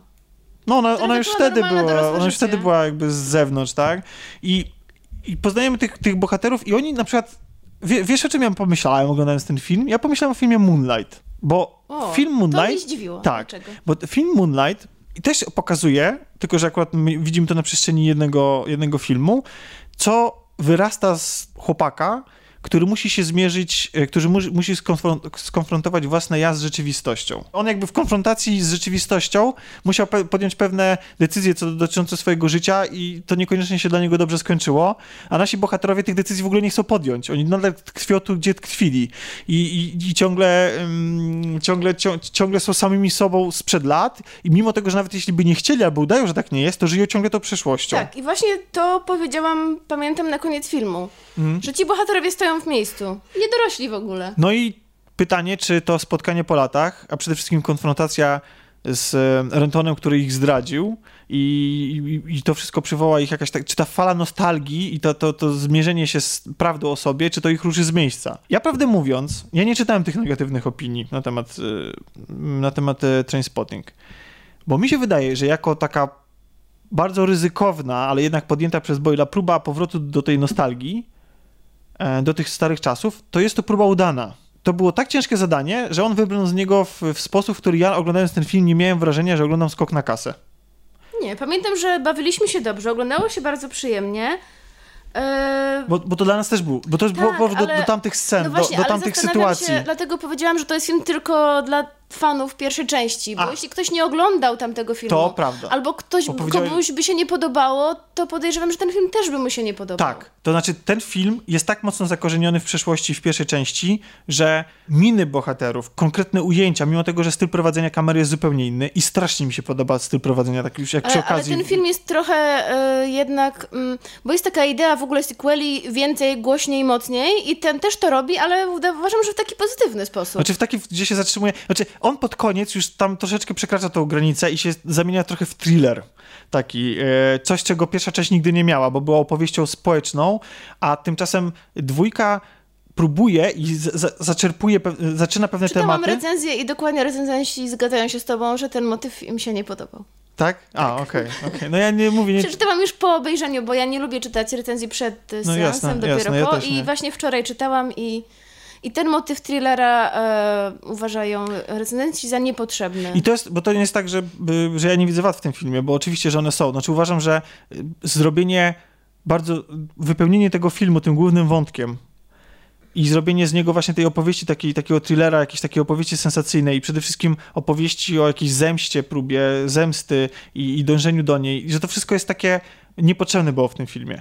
Że, że mamy tam, to co chciałem przed chwilą powiedzieć, że, że mamy zaczęte wątki związane z kryzysem wieku średniego, z kryzysem, z rozliczaniem się e, z innymi, z rozliczaniem się z własnych marzeń, z konfrontacją z, z sobą, bo to jest fajne w tym filmie, że to co, on, to, co on fajnie tłumaczy, że za własne błędy, znaczy za, za własne niepowodzenia w życiu ostatecznie możemy widzieć, winić tylko siebie. Często jest tak, że nie wynosimy nauki ze swoich błędów. I że kończymy tu, gdzie, że kończymy, to jest taki determinizm trochę, nie? E, Że, że kończymy tu, gdzie kończymy, bo jesteśmy sami tego winni, sami temu i, winni. A, i, I do tego, co powiedziałeś, jeszcze należy dodać to, że główny bohater ucieka nie tylko dlatego, że boi się, że koledzy się będą mścić, że ukradł im kasę, ale on w ogóle ucieka od tego wszystkiego. Tak. On w ogóle próbuje uciec, odciąć się i widać, że kiedy wraca, to jest dla niego to ciężkie, jest dla niego to bolesne. To widać w wizycie e, w domu rodzinnym. Taka dość ponura scena. I on walczy cały czas ze sobą. Czy... Znaczy tak, no, no tak, no w- tam każdy trochę inaczej do tego podchodzi, do tego spotkania po latach. Są wspominani stali bohaterowie. Ja nie, ja nie czytałem tych recenzji, więc nie wiem, jaki był zarzut wobec tych, tego filmu, ale ja na przykład nigdy przez cały seans nie odczułem takiego wrażenia, że to jest robione po to, że to jest robione tylko po to, żeby był ten sentyment. Ale z tego, z, tej, z tego, jak rozmawiamy, to wynika, jakby ten film był taki smutny, ponury, że oni stoją w miejscu, że Jest gorzki. Jest ale w gorzki, rzeczywistości- Ale, ale też cały czas jest muzyka, która sprawia, że film jest taki, nie wiem, taki transowy, jakiś taki, em, no nie wiem, lekki, przyjemny. Jest rock'n'rollowy. Jest, Nasi bohaterowie, jest. oprócz tego, że Jest też dużo śmiesznych że przynieśli z przeszłości, że wracamy do ich błędów, to też wracamy do ich charakteru, a ten charakter jest po prostu rock'n'rollowy. To są ludzie, którzy bawili się doskonale w przeszłości, w młodości i robią to nadal, mimo tego, że już są dużo starsi, nie? No bo są sceny, które są typowo napisane pod to, że były śmieszne, zabawne, że tak, były zabawne. tak. tak. I, I ten film ma takie lekkie prowadzenie strasznie i pomaga w tym, moim zdaniem, e, świetne zdjęcia pomagają. To są, to pan, który odpowiedzialny za zdjęcia, robi też te zdjęcia przy 28 dni później i przy, mm, przy Slumdog Milioner z ulicy. Ja mam takie, ja na przykład nie lubię kamery cyfrowej w kinie, jest mi smutno z tego powodu, że kamery cyfrowe się tak rozpowszechniły i są twórcy, którzy potrafią em, są operatorzy i reżyserzy, którzy potrafią zachować w tym umiar i na przykład, na przykład takim bezpiecznym filmem z kamerą cyfrową, jeden z pierwszych, który został całkowicie nakręcony w ten sposób, to jest, e, to był e, Zakładnik z Tomem Cruzem. I on był jeszcze tak robiony tak bardzo tradycyjnie, po to właśnie tak jakby, mm, jakby jeszcze, żeby jeszcze żeby udawać to, to, to, to, stare Dokładnie. A to ten, co Tom Cruise był siwy, czy tak, takie białe ta- włosy? Tak, tak, tak. Dobra, tak, już mi tak. się Że był zły, tak, że był zabójcą. Zbierał kasę, Tak. e, nie, był zabójcą. I niestety Michael Mann popełnił też e, wrogów publicznych, gdzie wykorzystanie kamery cyfrowej poszło w tą drugą stronę. W sensie już był, e, ten odjazd był totalny za bardzo, bo te kamery są lżejsze, pozwalają na więcej, ale też sposób, w jaki rejestrują światło, to czuć, że to jest wideo. Że nie masz tej magii, takiej faktury filmu. Akurat pan, który odpowiada za zdjęcia do Slamdoga, czy 28 dni później, czy tak jak tutaj do Trainspotting 2, akurat moim zdaniem doskonale opanował tą materię. Znaczy nie wiem, czy to jego szwękierzy, czy on jako, jako człowiek, który nad tym No sprawuje... Widocznie dany Boll wie, co robi, współpracując z Szwękierzy- nim po raz kolejny. Tak, tak. Szwękierzy to są ludzie, którzy faktycznie sterują kamerą, tak? Jakby to oni wykonują te ruchy, które wykonuje kamera. I ta kamera jest ust- bardzo mocne nawiązanie właśnie do stylistyki lat 90., gdzie mamy Tak, krzywe tak. kadry non-stop, gdzie mamy bardzo dziwne ujęcia, gdzie mamy de- y, pers- widzimy świat z perspektywy rozmaitych detali, ale też świetne jest prowadzenie tej kamery w trakcie, kiedy na przykład statyczna kamera zaczyna się ruszać, robi to z taką gracją, że tak, ja na przykład nie lubię popisywania się e, kamery w kinie, ja nie lubię czuć kamery w kinie, w sensie takim, że ja, ja widzę, jak tam człowiek, który tam czasami widział cokolwiek na planie i tak dalej, no to, to mam takie, takie poczucie, że ja wtedy ta, ta czwarta ściana pęka, ale w ten zły sposób, że ja widzę, jak to jest robione i mi się to niekoniecznie podoba, ale ten nie pan, tak, ale ten pan ma, ma tą taką zdolność, że robi się i się popisuje, ale w taki sposób, że to jest strasznie urocze. I film, zresztą jedynka, chociaż teraz sobie jak ją przypomniałem, to jest taka strasznie, yy, ja też miałem wrażenie, że- Statyczna że, bardziej. tak, statyczna, ja miałem wrażenie, że ona jest też taka ro, ro, rozdygotana. 2 dla mnie to właśnie jest taka jazda bez trzymanki od początku do końca tak naprawdę. Mhm. E, nawet sceny, gdzie e, ta scena, gdzie bohaterowie są w domu, e, oglądają jakieś teledyski, to parę to głównych kumpli i nagle zaczynają wspominać przeszłość i to wszystko się robi takim jakby kolażem ich wspomnień, No bo nadal meczów, nadal- meczów, które obejrzeli, rzeczy, które, przygód, które przeżyli i to wszystko jest w taki fajny, dynamiczny sposób Nadal jest, nadal jest surrealistyczne, tak jak ta słynna scena wpadania do muszli klozetowej, czy... No bo to dany Boyle, no to Tak. taki już jego styl. E, więc tutaj pod tym względem jest, jest, jest, jest naprawdę lekko, jest fajnie i jest fenomenalny moim zdaniem montaż.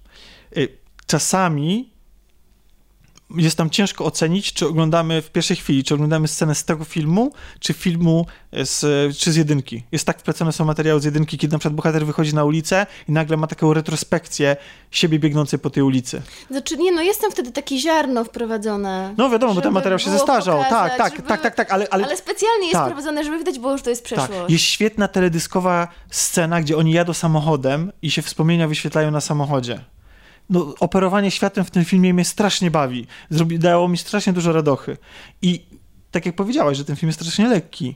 I w pewnym momencie, mimo tego, tych ciężkich tematów, to jest nadal Trainspotting, to są nadal ci kolesie, którzy strzelali z wiatrówki do psa bulldoga nazistów. To tutaj wpadają na imprezę innych nacjonalistów, e, trochę starszych, już takich bardziej zgrzybiałych. Też jest fajny taki kontrast pomiędzy tym, co było w jedynce, tutaj, że tu już nie mam do czynienia z młodymi ogolonymi, ogolonymi na, na łyso... E, na łyso e, ludźmi, tylko jakimś innym takim konserwatywnym, albo może nie konserwatywnym, ale takim bardzo To zatrzeć... są jacyś tacy rojaliści, Tak. którzy e, świętują wygraną z 1690 roku. E, I mają swoje święto i śpiewają wymyślone przez siebie dziwne piosenki. Tak.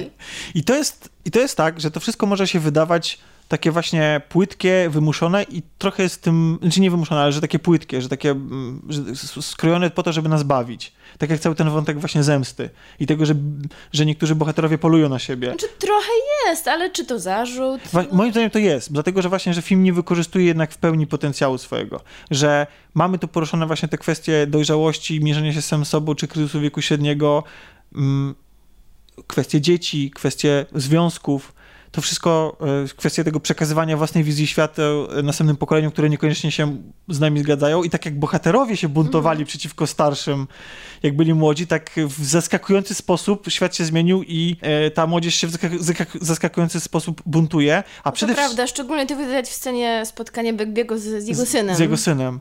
Ale też jest fajne to, że pokazuje właśnie, jak ten świat się zmienił i jak ta klasa robotnicza w Anglii jej się troszeczkę lepiej wiedzie i ma trochę inne aspiracje. Że tak jak na przykład dla mnie szokujące w jedynce było to, że jego rodzice, głównego bohatera, byli świadomi jego nałogów, jego stylu życia i to właściwie, to, tam jest taka scena w barze po procesie, kiedy, kiedy, on był, kiedy on był i tam w ogóle wszyscy, ja, wiesz, to, to, nie, to nie jest tak, że oni nie byli że, że on prowadzi jakieś podwójne życie, że on ich tam oszukiwał. Nie, oni, to było dla nich zupełnie, e, zupełnie normalne. Dobra, ale jednocześnie ci bohaterowie nadal żyją na tych, w tych smutnych blokowiskach Tak. albo kwadratowych, e, przepraszam, sześciennych domkach na przedmieściu. Nasi I bohaterowie. kiedy patrzyłam na to, to tak jak Polska to wyglądało dla mnie. Ale to są, e, tak, ale to są nasi bohaterowie, mówię o To otoczeniu. nadal jest ta smutna rzeczywistość. Przynajmniej dla mnie, na, e, jak podczas napisów e, jest taka znamienna scena, trochę taka za bardzo wprost jak dla mnie, e, kiedy pokazane jest wyburzanie takiego starego e, blokowiska z wielkiej płyty. A, Podczas napisów, na początku napisów tak, tak, tak, końcowych. tak.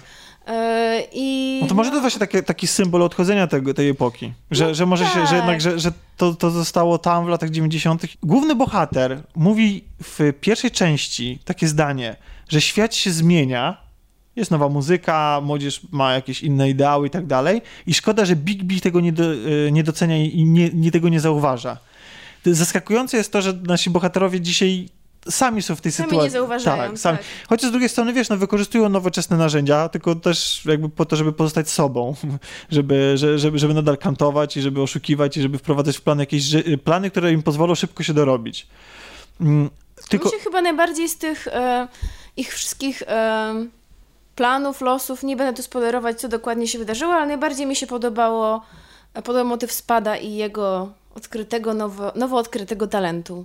Tak, to jest w ogóle też Bardzo... i w ogóle taka klamra trochę do tak, wszystkiego. Tak, właśnie. To trochę takie jest... e, No nie no, bo wtedy musiałabym za dużo zdradzić. no, Tak, ale- tak, ale to jest, to jest fajne. E, Tylko tak jak mówię, no niestety jest tak, że te wątki takie sensacyjne i ta cała oś i, to, i te żarty wypełniają za dużo filmu, a za mało w tym jest tego komentarza. Że są te, reżyser o czymś wspomina, ale nie wierci dalej. Nie, nie, nie, nie, nie smakuje głębiej. Po prostu wspomina o czymś, bo, bo, bo naj, najsłabiej niestety wypada na przykład monolog, ten słynny monolog z pierwszej części dostosowany do naszych czasów, podczas gdy tak naprawdę można by go było zacytować z pierwszej części dosłownie i on by opowiadał nam dokładnie o tym samym.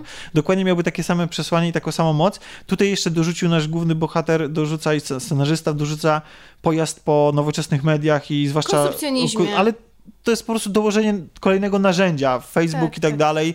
E, to, jest, to jest dołożenie kolejnego narzędzia do, do dyspozycji dla ludzi, którzy się nie zmieniają, przez te 20 lat się nie zmienili. Więc tak, żałuję, że, że, to, jest, że to jest spłycone. To nie znaczy, że tak jak wspomnieliśmy, ja się No dobrze nie bawiłem przy Mamy tym. też jedną nową bohaterkę, która jest, ma bardzo duże znaczenie dla fabuły, ale tak naprawdę przy tych e, mocnych charakterach z, z jedynki ona wypada tak dość miałko. Przynajmniej ja takie odniosłam wrażenie. Ale świetnie gra. Bo, bo mimo tego, znaczy ja akurat mm, uważam, że to pomaga w tym powrocie i tej nostalgii. I dlatego ja nie czuję takiego zażenowania, jak to było, nie wiem, w Świętych z Bostonu, który jest ewidentnie był takim po prostu, też był powrotem taką nostalgią i też był cytowaniem samego siebie, ale po prostu fatalnie. Ale I to nie wyszło. bohaterowie się zmienili, napuchli, no byli, no, ok- okropne to było. Natomiast tutaj mamy, e, mamy aktorów, którzy są znani na całym świecie, wchodzą na plan i mam wrażenie, że oni są tymi postaciami, że się nic nie zmieniło, że ja im totalnie wierzę, że oni tam nie przyjechali po to, żeby zarobić 5 No dolarów więcej czy tam funtów. cię moim złośliwym żartem, ale chyba na początku chciałeś powiedzieć o tym akcencie. Tak, Że słyszymy ich zwykle, kiedy mówią z tym międzynarodowym angielskim, amerykańskim akcentem, a tu nagle słyszymy ich e, jako Szkotów. tak i, i, ten, ten, ten akcent jest absolutnie taki em, hipnotyzujący No, brzmi to świetnie. e, i Zdan wrócił. Tak. Chcę coś powiedzieć o szkockim akcencie może. E, Ale jest no naprawdę cudownie to brzmi, ja uwielbiam tego słuchać. I te ich On är, aj... bl- on är bloody, Oj. sk- on är bloody Scotsman kunde veta gamla golf. Tak. You gotta hit the ball one time, hell no. You gotta hit it 18 times. And with a straight stick? No, with a fucked up stick. Dziękuję. No więc właśnie, no więc to jest, to jest, to jest strasznie, no nie wiem, to, to, to, to powoduje, że ja, ja widzę w tych, y, w tych ludziach prawdziwe postacie i że, że, że oni faktycznie wyglądają, zwłaszcza wiesz, to jest też charakterystyczne, że, że tak jak w filmie, jedyną osobą, której się naprawdę cokolwiek udało jest Iwan McGregor. Jeżeli takie osoby, które się odrobinie trochę więcej e, udało niż reszcie, to jest y, pan grający teraz y, tego Sherlocka Holmesa, tak? E, mąż Angeliny Jolie fakt, że nie pamiętam jego nazwiska, to akurat to niczym nie świadczy, bo ja akurat nie pamiętam wielu Nie, no nazwisk. ale większość tych aktorów jest znanych, no więc grają w, głównie, że w No tak, ale, ale największe, największe jakby karierę Więc zrobił... to nie jest tak, że oni gdzieś tam przepadli. Tak. No może nie kojarzę tylko tego aktora grającego Spada, ale Kelly MacDonald, Robert Carlyle, nie wiem jak czyta się jego nazwisko. Carlyle. Carlyle, no co dobrze powiedziałam. E, który grał w Goło i Wesoło i w jeszcze kilku innych znanych angielskich produkcjach, Mhm. więc e, No, także, także, to nie jest tak, że oni przepadli. także ten. Chciałeś, chciałabyś coś, Kasiu, jeszcze dodać? Co ci się podobało, nie podobało? Nie. Albo- nie. Nie, tylko mm, nie bardzo rozumiem e, właśnie mm, tak negatywne opinie o tym filmie. Znaczy, recenzje są dość ważone, ale niektóre osoby bardzo negatywnie się wypowiadają i jestem ciekawa dlaczego, bo nie pamiętam, czy podali jakieś argumenty. Bo i rzemieślniczo jest to dobry film i tak jak powiedzieliśmy, opowiada coś nowego, ciekawego o tych bohaterach i dobrze się można na nim bawić, jest lekki, przyjemny. Więc Tak. no, Znaczy, na pewno jest zawodem, bo można było z tego wycisnąć dużo więcej. Więc pod tym względem tak, zgadzam się. I ten film ma, ma, znaczy ja ma też wady. nie mówię, że to jest jakieś dzieło, ale Tak. po prostu ale, ale z drugiej strony, wydaje uważam, mi się, w wydaje mi się, że ten film jest jak, y, jak takie spotkanie z kolegą po latach, który, który jest okazją do wspominek, które jest okazją do tego, żeby, żeby przypomnieć sobie, jak się świetnie kiedyś bawiłeś i w sumie siedzisz z nim i odczuwasz do niego sympatię, ale tak naprawdę to spotkanie to jest, no jest okej, nie, nie, nie zaskoczy tak jak kiedyś. Możecie, możecie udawać, że, że, że, że, że będziecie nadal świetnymi kumplami, jeśli się nie widzieliście 20 lat i że teraz będzie inaczej, bo będziecie się częściej spotykać i w ogóle wszystko będzie jakoś tak fajniej, ale tak naprawdę to spotkanie nie wywrze na tobie jakiegoś większego wrażenia, bo, bo nie może, bo takie już jest, niestety są takie powroty po latach, tak mi się wydaje. No to myślę, że bardzo dobrze to podsumowałeś. Słuchajcie, nie wiem ile gadamy, to nie ma znaczenia. Bardzo długo. Dobrze. Mam nadzieję, że, że miło spędziliście z nami ten czas. Tak jest. Nie usłyszymy się prawdopodobnie za tydzień, tego jeszcze nie wiem, ale będziemy mieli jedną małą, drobną przerwę. Także zapraszamy tam, gdzie zawsze zapraszamy, czyli na stronę Na rozgrywkapodcast.pl, na nasz fanpage i przede wszystkim naszą grupę. Zapraszamy na podcast Zdana What the Fuzz, What the zapraszamy Fuzz na podcast, wydarzenie tak. filmowe Kasi, obejrzę 6000 filmów W w swoim życiu, tak? o- ob- obleję 200 Nie, uczniów w Michał tym roku szkolnym. już nas deklasował wszystkich, nie ma nikt, nikt szans. On już jest, marzec, on już obejrzał ze, nie wiem, ze 150, więc nikt już nie ma szans z Znaczy, Michałem. To Kasia założy że obleje 150 uczniów w tym roku. Tak! Musisz założyć koniecznie. Dobra. Słuchajcie, dzięki wielkie. Do Dziękujemy. usłyszenia za tydzień albo za dwa Dzięki. tygodnie. Cześć. cześć.